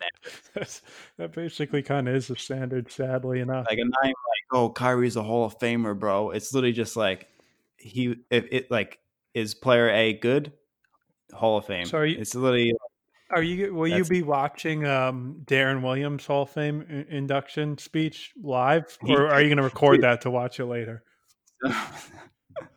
he might make the Hall of Fame. No. I don't think he's going to. I think he has literally no shot. I don't know. I don't know. Like I don't understand. Like the the standards are the lowest for all sports for basketball. Um, but yeah, I mean, I don't remember like the point again. Like we're just rambling. I don't think this is some of our best work. I'm to be honest, but we don't have a lot to work with. Okay, guys. We had nothing to work with. This is all You want us to talk about the Bears? game? speculation. Bears are losing to the Packers. Okay, there's your update on the Bears Packers game. And Tyreek is still. He just scored another touchdown, so he's The got seven on the day. Zone. I'm surprised. Seven on the day. Say, oh, that is disgusting. Tyreek Hill should have some respect for the game. I think What happened to Daniel Jones? Daniel Jones. I don't know. He, he he broke his ankle. No, he like pulled his hamstring. And now Giants fans could be happy because this is what they've always wanted for the Giants is to go six and ten. So now they're happy. I hope everyone's happy. They're going to be going six and ten, and they're going to get the fifteenth pick. And then next season they're also going to go six and ten. And then the season after that they're going to go six and ten again. And they're just going to keep going six and ten. And Giants fans are going to be ah. At least we didn't lose every game like the loser Jets, and then the Jets are going to get Trevor Lawrence, and then you're just going to lap the Giants. Whatever. Yeah, Whatever, dude. I'm pissed. yeah. I mean, I don't understand that. In a terrible situation, I don't like the Jet. They're not getting Trevor Lawrence, so it's like, oh, They, Now they what? could have they could have uh, tanked for Justin Fields. He looks pretty good too. that's They're true. going to just commit to Daniel Jones as this QB of the future. When I don't mind. oh What's my god! But here's the thing: is it's like nothing's wrong with him. But what's the point of building around like the the twentieth best quarterback in the league? I think he could be. Uh, what? I think he could be 14th best quarterback. Great. He's Wow, just Good. Kirk. Wow, that's awesome. We bet we we, of- we I think he's a better version of. no, Kirk I don't Cousins. think he's better than Kirk Cousins. He can be I'm saying. Possibly, but why are we building around like that? Why is that worthy of being built around? I mean, it's Might as well just get rid of him at this point. It's better than the Bears scenario, QB scenario. Well, yeah, okay. I mean, the Bears are like, the, the, Like, there are better. There are worse. There's a lot worse QB scenarios. no, there's not Um, a lot worse. It's basically the Bears. Uh, Jaguars. The Jaguars are about to get the second pick, and then they're automatically that, going to. No, no, no. But I'm talking about going forward. All right, let me. They're going to literally the Jaguars will leap forward past the Giants. I agree with you. Right now, their QB situation is worse. Then when they draft Justin Fields, their QB situation is going to be better. All right, let me just. I just need. I just need a team. So, I already said the Bears. Um, Bills are okay. I mean, how good is Tua? What about the Patriots? I mean, Tua doesn't look good. The Patriots are probably up there. That's a good snipe because the Patriots are also going to win six or seven games. And then what are they going to give Cam Newton a long term contract? He he doesn't look good. So the, the Patriots are probably in a similar boat as the Giants. So you you're one you're one for one right there. Okay. Um. Uh, the Redskins, the football team. The the the Washington football team, yeah, they're probably also in a similar boat to the Giants because they're winning too many games to get like the second or third pick, and all the quarterbacks on the team suck. So that's you you those are those are two good picks right off the bat. Red the the football team and the Patriots, I would say, are are in a worse or just as bad spot as the Giants in terms of QBs. This is. I think we might talk about this, but the Niners. The Niners, here's the Niners. I don't. I guess it's tough. Is Jimmy G is even is he even good? I don't even know. Uh, the the Niners, the Niners may be in a but I just have a feeling like the Niners are gonna move on from Jimmy Like- G and get like Matt Ryan or something, or get like a functional quarterback. I have a feeling next season it's gonna be like, oh, the Niners. They're not gonna keep going with Nick Mullens. Is my point. and um, this team really needs a quarterback. The the Ravens. Well, listen, Lamar's he's on my bench in fantasy in case he doesn't know. But uh, I mean, I like Lamar. I like quarterbacks who could run. Mike Vick was so cool back in the day, but I don't I don't understand what's necessarily going on with the Ravens. I think they would uh, if the playoffs like started before this week of games, they were like out of the playoffs. So that would be quite the fall from grace if they don't even make the playoffs. I mean, they were Super Bowl favorites. I'm pretty sure coming into the season, or at least up Yeah. there, definitely up there. And their team looked loaded. So I don't even know. Let me look at Daniel Jones' stats here. All right, Let- let's let's let's look at this. I don't really want to look. They're oh my god, bad. they're puke worthy. This is worse than I thought. They're He he. uh but look at the talent Oh, around give them, me a break. That's the excuse we're gonna go with. He, he And I also, I just have to mention some teams that are about to be in a bad QB Okay, situation. enough. The, Steelers. the the Steelers. Are probably gonna trade for Sam Darnold. That's my prediction. Okay. Um, the Steelers, Saints. Saints. Well, they have Jameis. I, I would rather have that- Jameis than, than Daniel Jones. At least Jameis, even though I hate how Bill uh, Simmons every podcast acts like Jameis is like a top ten quarterback and it's some sort of crime against humanity that he's not like starting every week for some team. But at least Jameis is- could be kind of like hilarious because he'll throw like a pick six and he'll throw like a ninety yard touchdown. With Daniel Jones, there's nothing funny here. Let me just say his stats. Let me just say his stats. So eight games, right? He, he's played eight games. So oh no, sorry, I'm I'm totally wrong. I'm looking. At, he's played ten There needs to be a per game basis because it's hard to read. Like, oh yeah, Yeah, it is. But five million yards. It's like I don't know. is that good? uh, well, it's he's played ten games and he has eight throwing touchdowns. You tell me, is that good? Less than one touchdown per game. So what's he on pace Yeah. to throw for fourteen touchdowns this season? No, he has one. He has one. Everyone wants to talk about his rushing. Oh goodness, he's so good at running the ball, and he actually is. You know, he's on pace for probably like 500, 600 rushing yards. That's pretty impressive, but only one touchdown. So he, he he has nine touchdowns on the season through ten games. He's on pace for what, like fifteen total touchdowns? And then you say, well, maybe hopefully he's at least taking care of the ball. No, he has nine touchdowns rushing and passing compared to nine interceptions. So you're saying he's about even in terms of touchdowns and turnovers, right? That's what you say. But oh wait, he has seven fumbles too.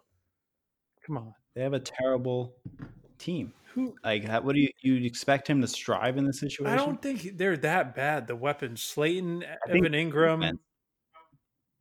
I think Engram stinks. Engram is is he's inconsistent. I don't think he's he that is good either. he's very he's super super talented, but he's just drops the ball in key situations. He had a fumble today.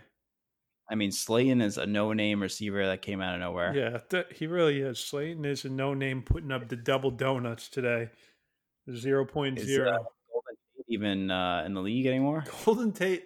I don't.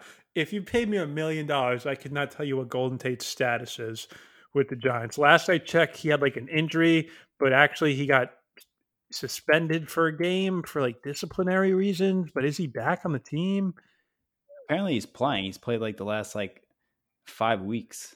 How about when the You Giants traded Odell, but then immediately signed Golden Tate to a long term contract the same offseason? That was sick when they did that. That was awesome, bro. So he's he's played a he's only started in two games this season. He's played in eight games, and through eight games, he has 270 yards and two touchdowns. So he, he's basically irrelevant. He's dust. He he he has turned into dust. Yeah. So basically, his number To one dust option is you Derrick go, to Henry. dust you come, or some shit. I don't know. I mean, Sterling Shepard, five ten. Well, why am I going to wait around for five seasons to figure out if Daniel Jones can make a Pro Bowl when I could well, what's the solution? to to being terrible this year and draft a good quarterback? if you can't get a quarterback, if you can't get the top quarterback, just build get build your offensive line, build the pieces around But the- because I like okay, I agree. But what are they, what are they going to build with the seventeenth pick in the draft? well that's listen They're, that's their they're going to build a, a, It's a- a highway to mediocrity. Okay, it's a it's not a long it's not an overnight fix where like can he not be a game manager in five I years? I don't want to watch a team with a game manager quarterback. well, you I don't wanna want watch. Kirk Cousins. I don't want Alex Smith. I want mean, Jimmy, Patrick like- Mahomes. The Niners were so good that it made it made uh, Jimmy G look good, Yeah. competent. People just thought that because Jimmy G looks like an Abercrombie model that he must be good at quarterback. That was basically what it came down to. I would watch every game and he's like throwing four yard passes, and everyone's like, "Wow, Jimmy G! Look at him in the post game. He's really giving a good interview. He's probably really good at quarterback." I'm like, "Okay, I'm just waiting for him to make like one good throw where I'm like, wow, that was a really good throw," and it would just never happen. And it's like, okay, well now he's injury prone. He can blame it on that. It's like, no, you're just not good. It's like basically what I'm trying to say. I actually have a conclusion for this. Okay. Is that Daniel Jones isn't the problem, but he's not the solution. He's not the solution, but he's not the problem Okay, either. I mean, I would, I would. He's not the problem in terms of if you have him as your starting quarterback, it doesn't mean you're going to be the worst team in the league. Yeah. Uh, I would agree with that. But he's definitely not the solution if you're actually trying to be like an elite team. That's for sure. I mean, like you can be an elite team, but you have to be damn good at drafting and just have elite players which around the you. Giants aren't. I mean, this is not a one thing. What's hard? One thing I'll say about the Giants is that people look at the Jets as like the incompetent team in, in New York football, and the Giants would be getting so much uh, more uh, hate if if it were wasn't for the Jets. Like the perception, like the branding of the Jet, the branding of the Giants hasn't caught up to how bad they've been. So I, I just want to read you since they last won the Super Bowl. He, here's their so they won the last Super Bowl in 2011, right? So here are their records every year since then: nine and seven. You're like, all right, that's that's not that bad. Seven and nine, all right, you know, just a little, whatever, average team. Six and 10, six and ten. You're like, all right, they've been in a bit of a rough patch. Eleven and five, all right, like they're starting back to the glory to being a good team. Three and 13, five and 11, four and 12, and three and seven. So I think now four and seven after today, or no, three and seven. Are they are they in the top? Here's my point for basically going on uh, one, two, three, four, five, six, seven, eight. This is the ninth season in a row of the Giants being like not okay. They went eleven and five, but like they're they. It's not. This is not like a blip. This is not like a two year, three year stretch where they've been bad. They've been bad for almost a decade, basically.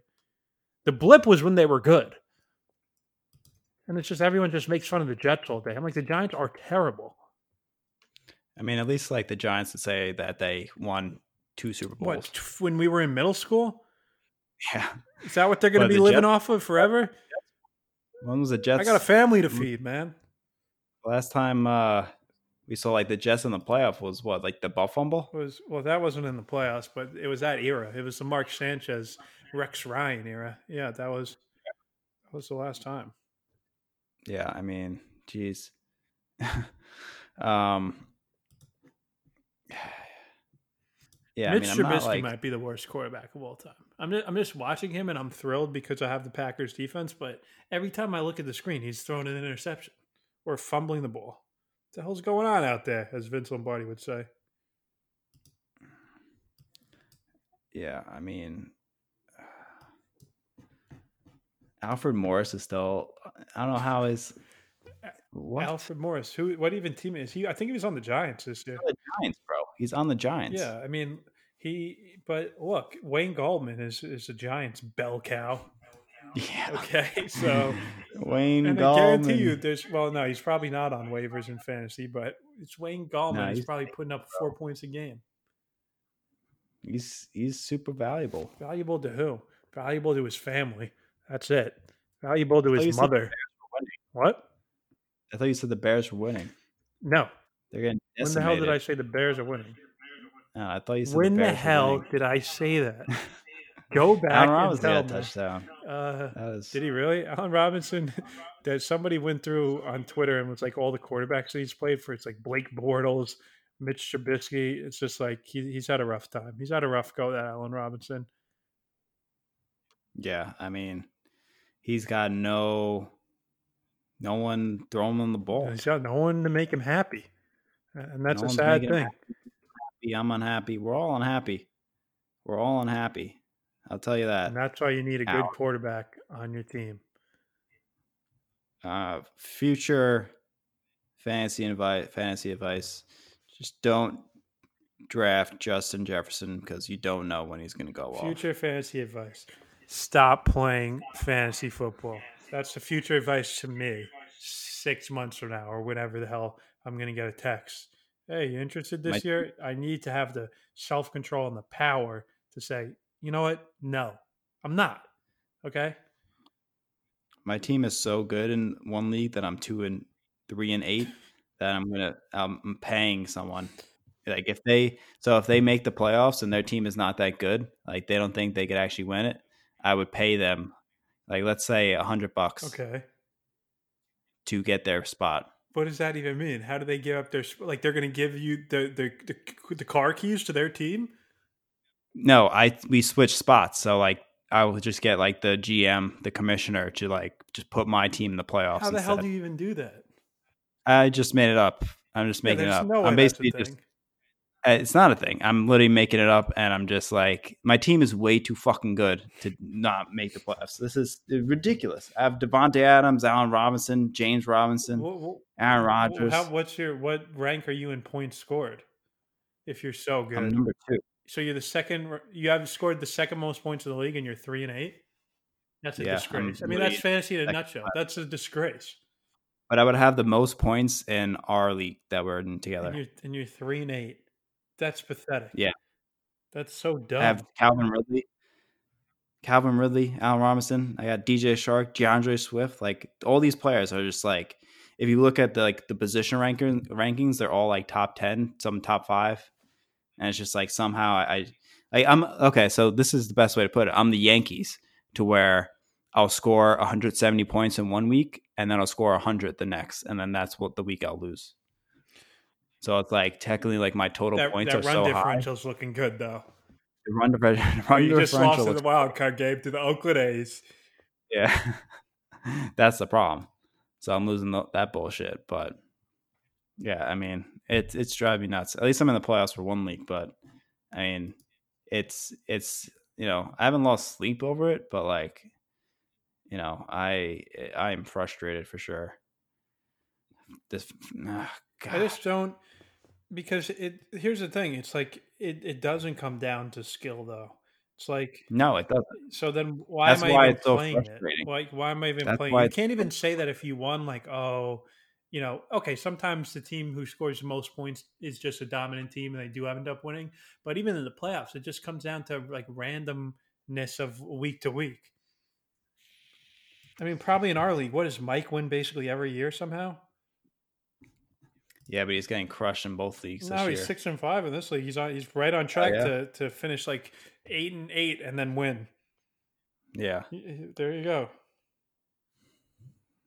I hope you're happy, fantasy. I uh want to Who's the MVP? Pat Mahomes. After today, it's it's Mahomes. He threw for like three touchdowns, like four sixty, and it's like Yeah. he's he's on pace for like he's thrown thirty touchdowns and two interceptions. So it's boring, but it's going to be him again. Why do the Lions always play on Thanksgiving Day? I think it's like one of those uh, traditions that have just become a tradition and then never stopped being a tradition. That's really the only reason. Yeah, I mean they. I hate watching Lion Lions. They fired uh, Matt Patricia and their and their Oh, GM. So I guess they're going to bring. Uh, I want to say this was yesterday. oh man, bet on the fucking Lions, bro. you know the deal. Yeah, but, Bet on yeah, the they, line. they fired their coach. Now the players have to give one or two weeks of max effort to prove that it wasn't them who are the reason the team sucks, but it probably is also them. Want to do like a fake, uh fake like betting thing that Bill does? Oh, we got I got like five million dollars like- of fake money. Well, you want to know what the biggest scam like- is? If we're just going to go down the weeds with this, just let, let, me, let me take the wheel here because I have a lot of thoughts about this, obviously. So he does his segment, Million Dollar Picks. And basically, at, as the at the beginning of the season, he gives himself a million dollars of theoretical money to play with. But here's the thing last season, he was down a bunch of money. And he what he did was he basically I can't remember exactly what it was. It was something like he bet all his money on like the Patriots uh, money line or the Patriots like a Patriots spread or something, something like that. Like let's say he was down six hundred thousand, so he just bet. And here's the thing: if you're down six hundred thousand, you should lose at that point. You know what I'm saying? Like it's million dollar picks. The gimmick should be I'm going to play gamble with a million dollars until I go negative. Otherwise, it's over. Do you know what I'm saying? Because then Yeah. the- theoretically, you don't have any money left. And so, what? Anyways, he was down money, and then he put all his money on like the Patriots to money line, either just to win or on their spread. But here, here comes the the dumb logic of this. Every single week, he could put a million dollars down on the Chiefs money line. Every single week, so, right? So Chiefs money line week one, uh, and now you could say, okay, well, if the Chiefs lose week one, then he's kind of screwed. But he's not screwed because he showed that he'll just make up more. It's the dumbest gimmick. My point is like the Chiefs win like 12, 13 games every year. They're going to do that with Mahomes, right? So if you put a million dollars down every week on the Chiefs money line just to win the game, so let's say a million dollars to win 300,000, more weeks than not, you're going to win. It's the dumbest gimmick of all time. He should just make his picks and just keep track of his record. It's so stupid. It's so, and he used to make fun of. Now we're really getting uh, in the weeds here. Do you know uh, Chris Boomer? Uh, Chris Chris Berman, I should say.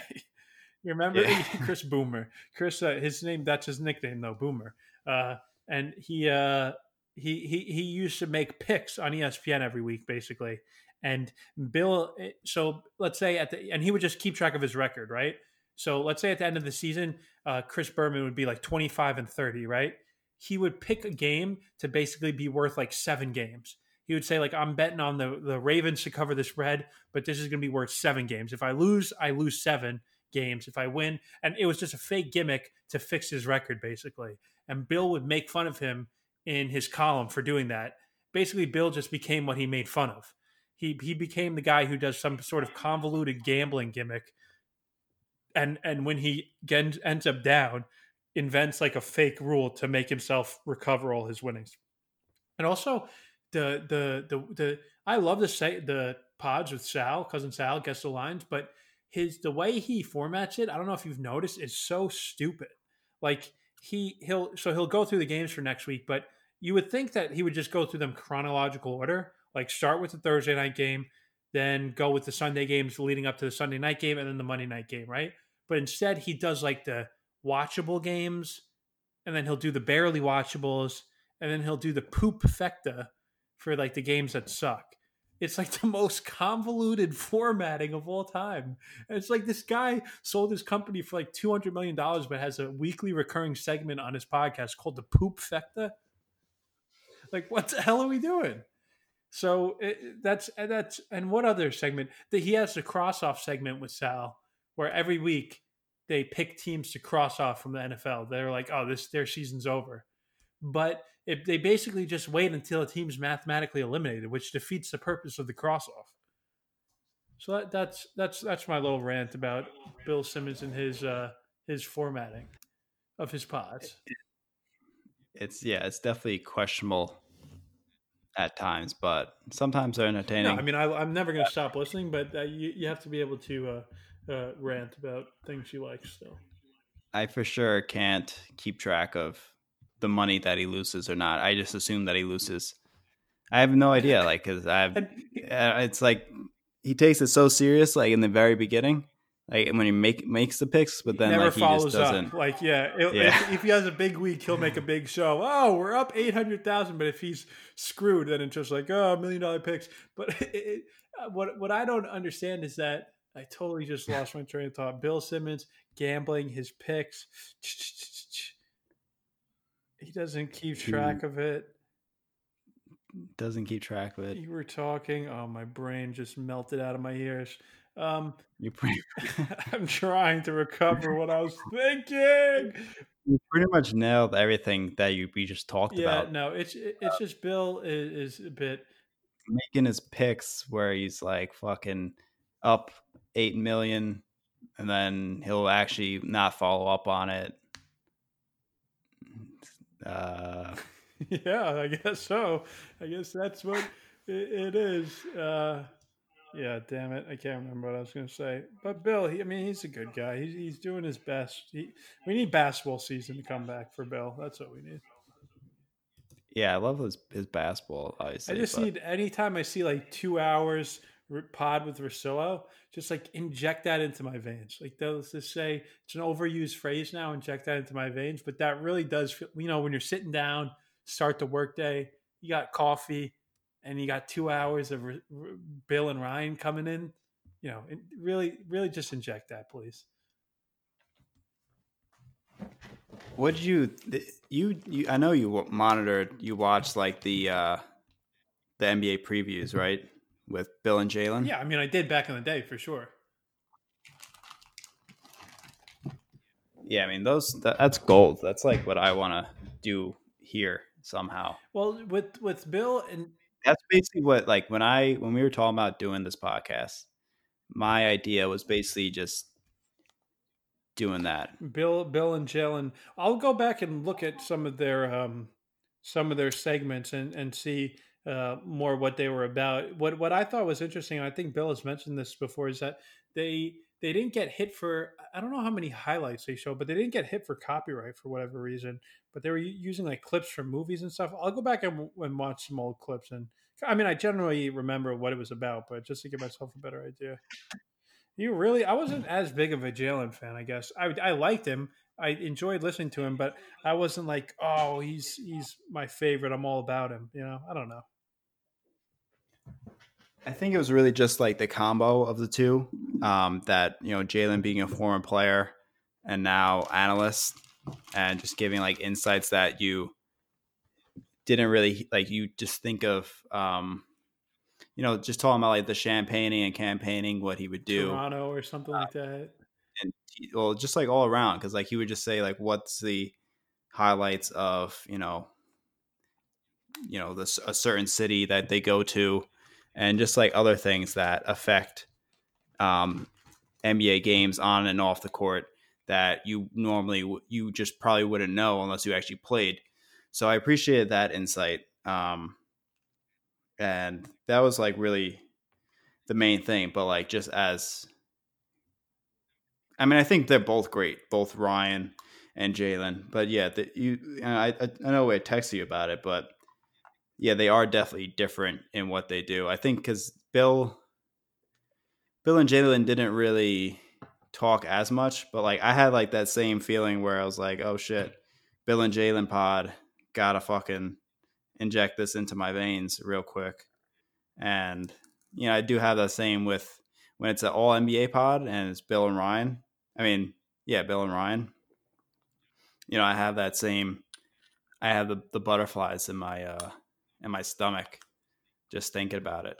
But I think we, I mean we could try to do some sort of NBA preview. Um, I could I could probably tr- put something together, and we could like make it happen. That'll be good. I mean, it's, it's our fiftieth episode, so we gotta do something special for our fans. For yeah, sure. I mean, and uh, NBA preview. I mean, when when the season start? Like a month from now? Yeah, we we could think of something. I mean, there is a lot of good storylines. I feel confident this is going to be uh, a, a, good season with a, a lot of storylines, a lot of good basketball. So I'm pretty excited about it. I'm very. I'm maybe me. I, I've never been so excited for an NBA season. The Nets are actually going to be contenders, which have hasn't happened since I've been a fan, pretty much. Like literally, I was a fan of the Nets the year after they uh, were in the finals. so I didn't get to experience that. So I was like 2014. So 16 years ago, 16 years ago. So I was uh, nine. Yeah, I was nine when I started watching basketball, like seriously. So this is a, a big season for me personally. And LeBron's still going. So you're invested. I am and interested to see when LeBron retires I'm oh I I wonder. I think that can, I'm just gonna. Yeah, yeah, go. You, yeah I go. just wonder if my interest in the NBA is gonna wane. I hope not, but I'm just. It's something that's that's uh, has gone through my head before. I, I mean, I hope not. Who? Well, I mean, you like following. Well, what if the well you you'd be more of a Knicks fan? I if guess. If the Knicks right? got good, uh, I'll gladly root for the Knicks. But I'm not going to be a diehard Knicks fan while they're garbage. And when they're if they're good, if they're ever good, I'm not going to claim that I was always a diehard, but I'll happily root for the Knicks if they're good. I mean, Jordan averaged 20 when he was like 39. Well, yeah, I mean, I don't think LeBron's going away. I mean, I think LeBron like, can play like seven more years. I don't think he's ever going to average under 20 a game. I mean, it, I mean, if he gets to when he's like 41 or something, then. Well, if he's 41, I think he plays till he's 40. How how how old is he now? 35. So come, upcoming season would be his 36. Yeah. Damn, it feels like he's older 36, 37, 38, 39, 40. Yeah, I could see five more seasons. It's just, I think he's gonna. I think I'm, I'm crazy, but I think he's gonna get the six titles. Well, now he has Anthony. Like honestly, this is the greatest scenario that he's this ever been in. This might be the prom, the best. Uh, like if you would say next five six season well i guess when he got to the heat would be or or yeah you know this is probably the best situation he's been in since like 2011 2012 2013 before d wade's body was breaking down if you're just like looking in the future of the team lebron's currently on and where they're going are they set up to win championships that that was the last time he was in this good of a situation but it's the fact that Anthony Davis is still getting better. He's potentially there. I mean, we've seen analytics, advanced analytics, point to him being all right. So the the, ra- the range is wide, um, but he, there is facts that support that he's the second best player in the league behind LeBron James. Didn't you love that, so, that yeah. video shot of the thinking basketball? That I watched that video twice. Yeah, so basically the range is he's either like the second best player or the fifth best, fifth best. So you know it's very close between two and five, two and six. But there is there are facts that support him being the second best player in the NBA. So he has him, Anthony Davis, as a sidekick who's going to eventually, uh, possibly this year, you know, overcome him um, as the, the the dominant guy on the team. And I mean, we might have seen it happen, but I mean, I think I'd rather have LeBron still if I'm winning a championship. Yeah. I mean, I'm gonna say LeBron. I'm gonna say LeBron um, until he just doesn't do it. That's just how I go.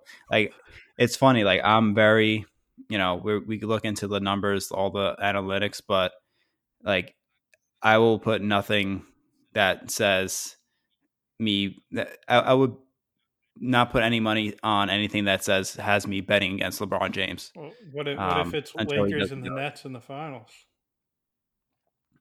Uh, well, then I'm definitely going well, as a fan, um, I guess you could root for the Nets, but not be like think it's a guarantee. And yeah, yeah you could still thread It- that needle. it's like a, it's it's a loss, but it's a very small win because like I would be glad that LeBron gets his, if title. anyone's going to do but it, yeah, I Huh? said if anyone's going to do it, you know. Yeah, exactly. If anyone's gonna do it, it has to be LeBron. Anyone else, I'd be fucking pissed. Imagine that they lose But- the Nuggets or some shit Oh my god, I'd kill myself on the spot. All this, all this pain. for, for Jamal being a Murray fan. to win Finals MVP. Oh, Jamal Murray. that is the recipe for disaster over here in my household with just me living in it. But yeah, I mean, if it's Nets Lakers, uh I who the fuck who knows? I don't know who's gonna be in the Nets. But either way, I'd still I like people for some reason think the Nets got worse just because they didn't get Harden. That seems to be the mindset, but we just became contenders. Like, and people are so stupid. People are so stupid. We have Kevin Durant and Kyrie Irving, and great, amazing depth. Um, yeah. What was the what was the original talking point? I have no idea. I just think uh, the the NBA. Right. Definitely the NBA.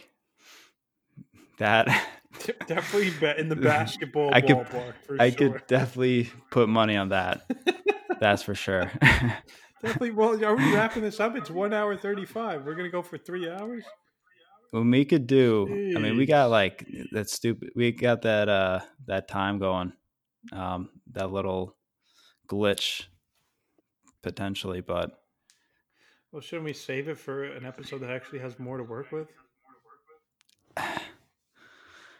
yeah yeah Oh, what a surprise! be Jamaal Williams is turning into Ricky Williams right before our very eyes.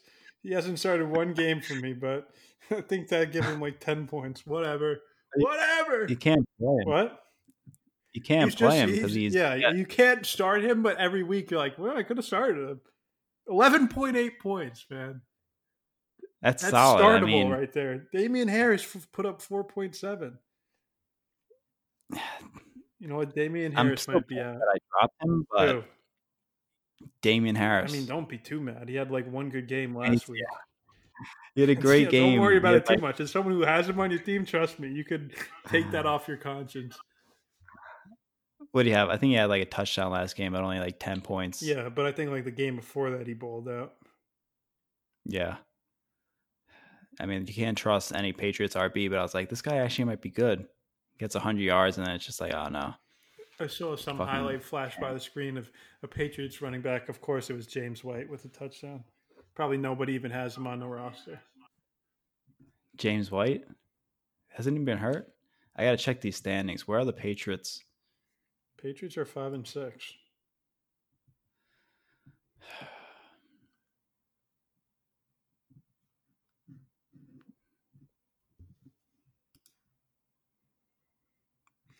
I'm also wanted on the record that I'm still bummed that the Lakers didn't re-sign Dwight. How much did the Sixers get him for, though? The minimum. wow.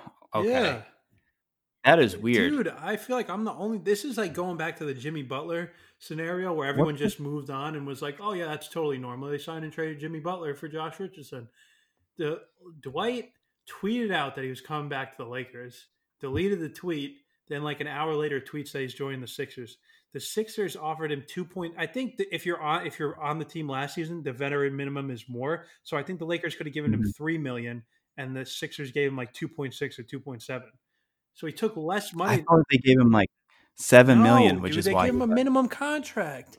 And then there, Oh there was an article that came out that said like uh, Dwight thought that if he accepted the deal from the Lakers, that would make it official. But it was really it wasn't an an, an offer; it was a quote unquote deal concept. And when when Dwight went to offer the contract, like Lakers management said that they had to check with Lakers ownership. This was like Chris Haynes or somebody wrote this article, and it was like the Lakers management told Dwight's agent that they have to check with ownership. Like they have to check with Jeannie Buss to offer Dwight Howard a minimum contract. No, you don't. I'm still, and we haven't got a straight answer for why that he didn't get re-signed. And now we're getting stories that's like, oh, AD's not going to sign a contract until they get another center because we all know that AD is afraid of playing center, basically. And so and then I'm like, so why didn't they re-sign Dwight again? I- I'm just so confused. AD won't. Did they not offer him a they- contract? Dwight tweeted out that he was accepting the minimum contract from the lake. Well, he didn't say it was the minimum contract, What happened in that hour? but th- they in the art What happened in in, in the article it said that uh, they they they didn't hear back. The the Lakers said, "Oh, we got to check with uh, uh, uh, ownership," and then for an hour they waited for an hour, and then it said like the Sixers were pushing Dwight hard to be like. And then I think Joel Embiid even like texted or called Dwight, and then Dwight was like, "Okay, well, I, I haven't heard back from the Lakers in an hour about a minimum contract offer, so I guess we'll just go with the Sixers." But I want to hear from the Lakers' perspective. Why didn't you guys just agree with Dwight on a minimum contract if he wanted to come back for a minimum contract. Like, what is the reason there? I lit- was like LeBron and AD. Did they not want to play with Dwight anymore?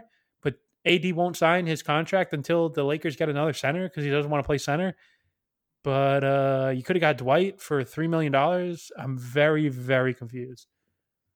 But nobody's making it. It's just another one of those stories that people are like, "Oh, I guess that makes total sense." Okay, That's a ridiculous story. I know it should have got more publicity, but it didn't. Because I guess people think, think Dwight's like trash or something because he's like a meme. I mean, honestly, like I, because I so I saw that Dwight signed with the Sixers. I was like, oh wow, and I immediately assumed that they Two just gave years, him like fourteen million, and it's like okay, the Lakers aren't going to do that. Yeah. So I was just like, okay, then like you know that that simply just makes sense. I didn't think anything of it.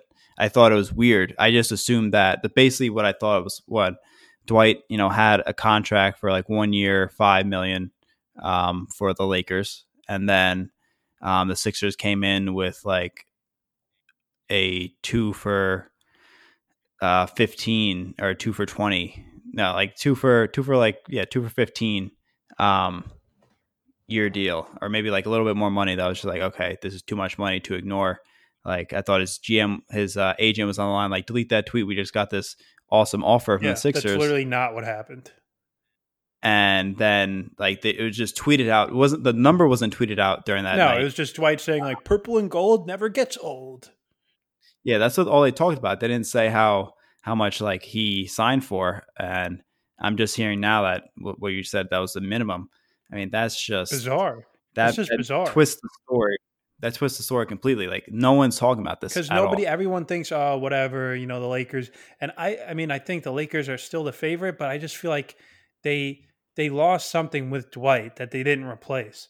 Like dwight is a great rebounder. He's a physical presence. He's protecting the rim he was setting screens he knows his role marc gasol brings something different but i just feel like they are missing something now with dwight and maybe it's not going to matter like dwight let's be clear he was not like you know necessarily closing every game for them in the playoffs, but he had his moments and I thought he was good and I enjoyed rooting for Dwight. So now I was kind of bummed out, but it just didn't that was the only sort of minor complaint I had with the Lakers offseason is like what the hell happened with Dwight?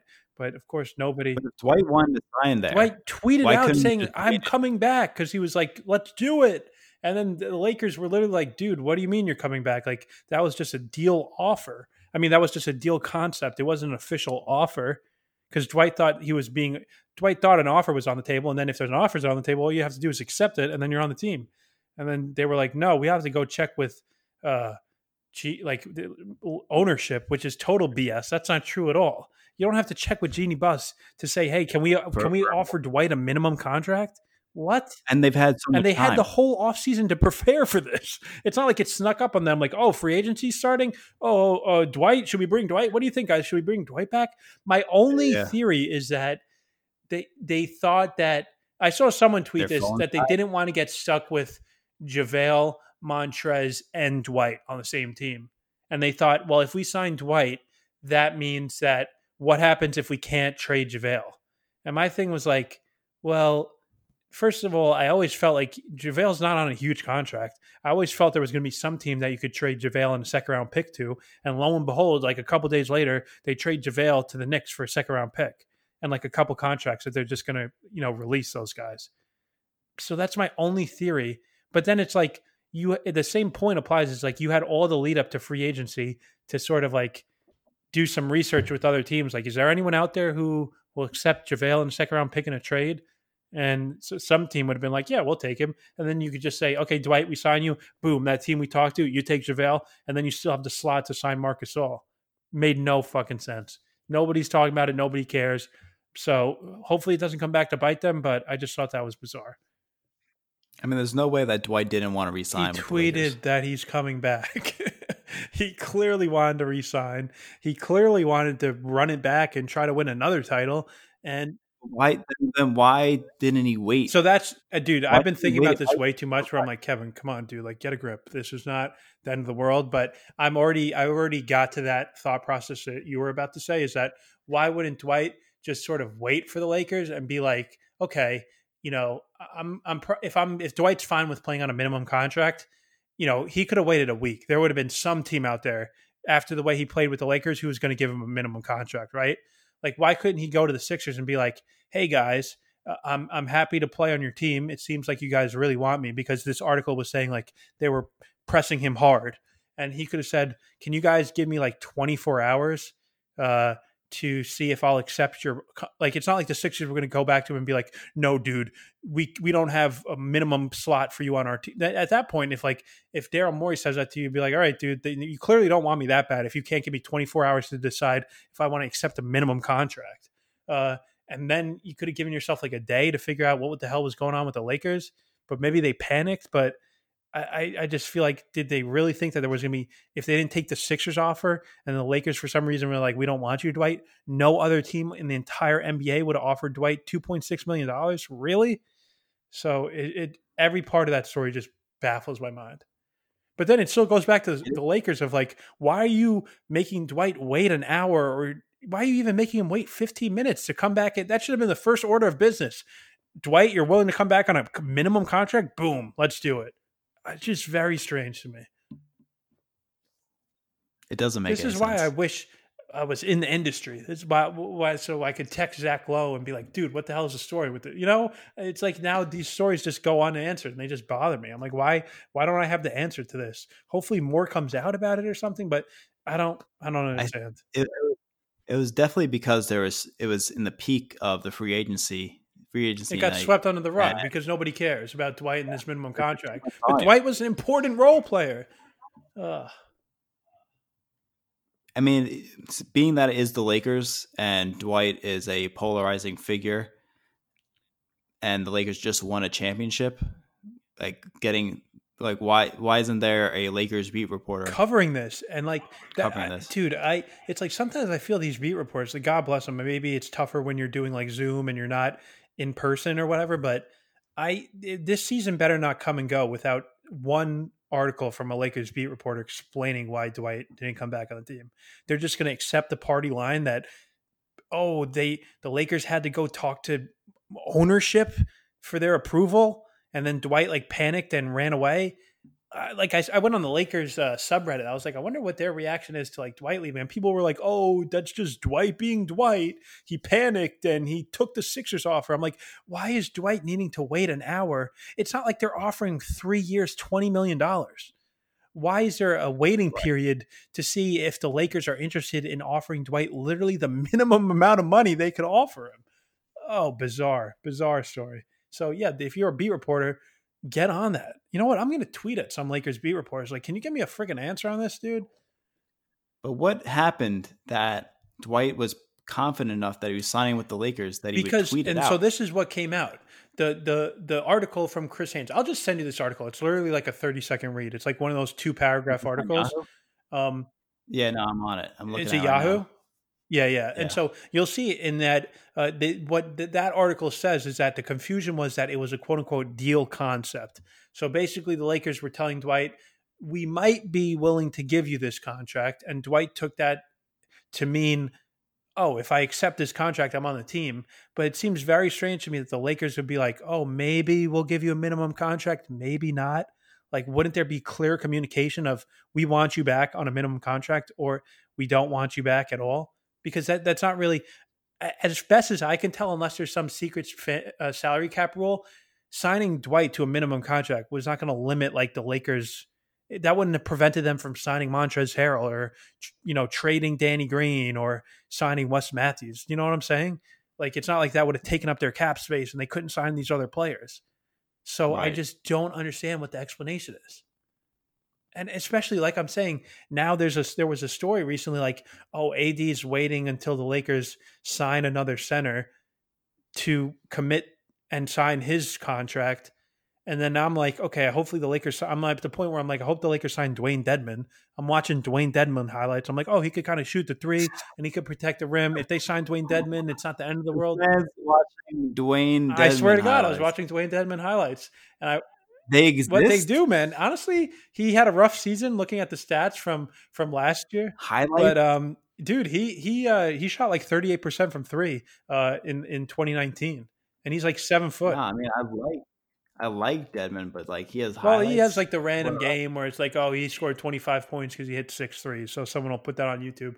But yeah, this is just, you know, You're watching Dewayne Dedmon highlights, dude, because. I'm so tight that they didn't re Dwight. Dwight's only 31 though. Yeah, he's still got some juice left. See, now you're getting roped in. Get on the get on the Dedmon bandwagon. I like, uh I like Dewayne Dedmon. But Because he's he's I'm like a unicorn, but he's like the crappiest unicorn of he's like a donkey unicorn. you know, it's like he can protect the rim and he can shoot threes, but he's like, "Oh, yeah." he like really can't do any of that. Uh, yeah, so that's where I'm at. Dewayne Dedmon highlights and bugging out about Dwight. I might be the only person on earth who's still freaking out about why the Lakers didn't re-sign Dwight, but whatever. I don't know. Yeah, I mean that's that's pretty bizarre. I, I did not realize See, that. look, That's, I, uh, do. there's no, no There's coverage no coverage. It's just like, nope, that's not even something that happened.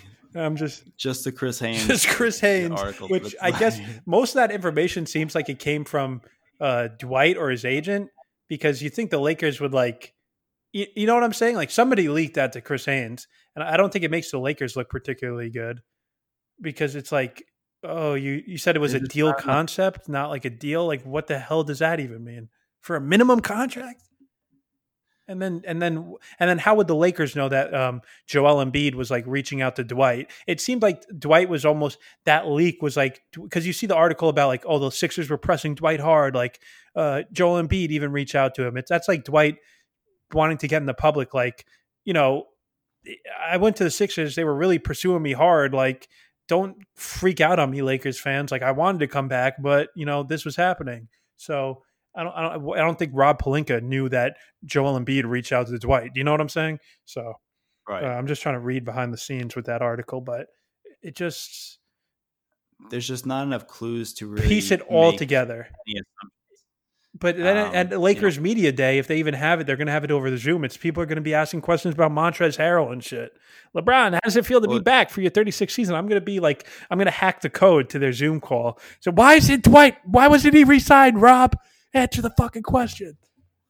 I feel like since there's pretty much zero talk about this, um, the Lakers camp is definitely not compelled to really say their side because It died down. It's not even a controversy. They don't even have to respond to it. People are like, okay, Yeah. so but we we have to put their feet to the fire.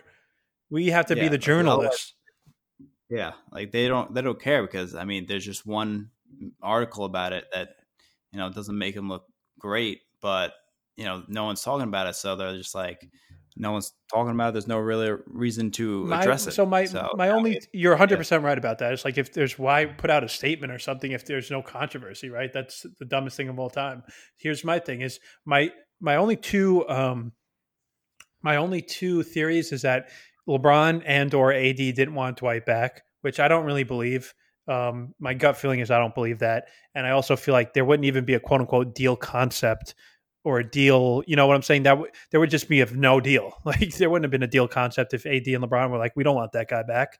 Uh, so I my theory is honestly, I think that they wanted to get rid of JaVale and they they didn't want to get stuck with JaVale, Dwight, and Montrezl, which seems dumb because AD needs two other centers on the roster because he pretends that he's a power forward.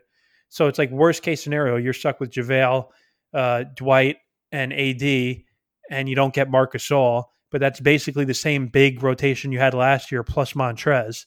So that wouldn't have been like the worst case scenario. You know what I'm saying? And what actually would have happened is you would have just traded JaVale to the Knicks for what you already did, and then you still would have been able to sign Marc Gasol. So, and if if if Rob Pelinka really thought that he wasn't going to be able to trade JaVale McGee, then it's just like a failure on his part to not explore those possibilities before free agent starts. Like, did he just wake up like 15 minutes before free agent starts and like, okay, what, guys, what are we going to do? Who, who who's on our team? Who wants to come back? What what are our options here? Like, you you should know I'm going to do X Y Z. Boom boom boom. That should have been like first steps right out the gate. Is like, oh, we could trade JaVale because we talked to you know Leon Rose two weeks ago and he said, yeah, I'll take JaVale for if you throw in a second round pick. Why not? You know, that's simple. Or did they trade him to the Cavs? Yeah, you see how many questions these ra- this raised. I mean, tell me I would not be a good beat reporter because these these people they don't they they they nobody cares. They got to ask. You don't tell me there's Lakers fans out there who wouldn't be wondering who don't want these answers. Yeah, there are. Oh, they traded he they traded JaVale to the Cavs. My bad. Point still stands. Yeah, we need to we need to let the people know so people don't forget people this. people have forgotten that and that's the issue nowadays with people yeah. they don't have an attention span but i i will i'm going to hack the zoom call of media day and i'm i'm going to get rob pelinka on the record and i'm not when he gives me some weird answer about some quote from you know gone with the wind i'm not going to stand for that i'm going to say answer the question rob you could have brought dwight back on a minimum contract why is he not on the lakers seemed like he wanted to come back on the Lakers. He tweeted out that he was he was coming back. Purple and gold never gets old. So clearly the interest from Dwight was there. Rob, what the hell was that about, Rob? You didn't re-sign him, Rob. You wanted the guy wanted to come back, Rob. I would love to see his reaction. Yeah, he would probably say, "Uh, you know." Like I would say back in uh, my grandmother would say, and he'll just go off on his weird tangents. PCP Pelinka, as I call him, he's always tripping balls, and uh, I like Pelinka, but that, I, that that that that didn't sit well with me. Okay, so Pelinka, if you're out there, there's there's somebody's on your case, dude. Somebody's doing real journalism. They're watching, always watching. Yeah. Well, I think that's a that about wraps it up for the pod. A lot to unpack. A lot to unpack. Let, let the people know. We got to get more info on this uh, Dwight saga that no one seems to be that talking about. no one's about. talking about it. And we also need some clarity on when the hell the Lakers are going to sign Dewayne Dedmon. That's it. Those, Those are, two big action takeaways items. from this pod. You, you ever be, write them ever down? meeting. Oh, next steps. What are our action items, guys? God, don't even get me started. There you go. All right, people forget that podcast. Like, retweet, do it up subscribe. You know the drill. Yep. Peace.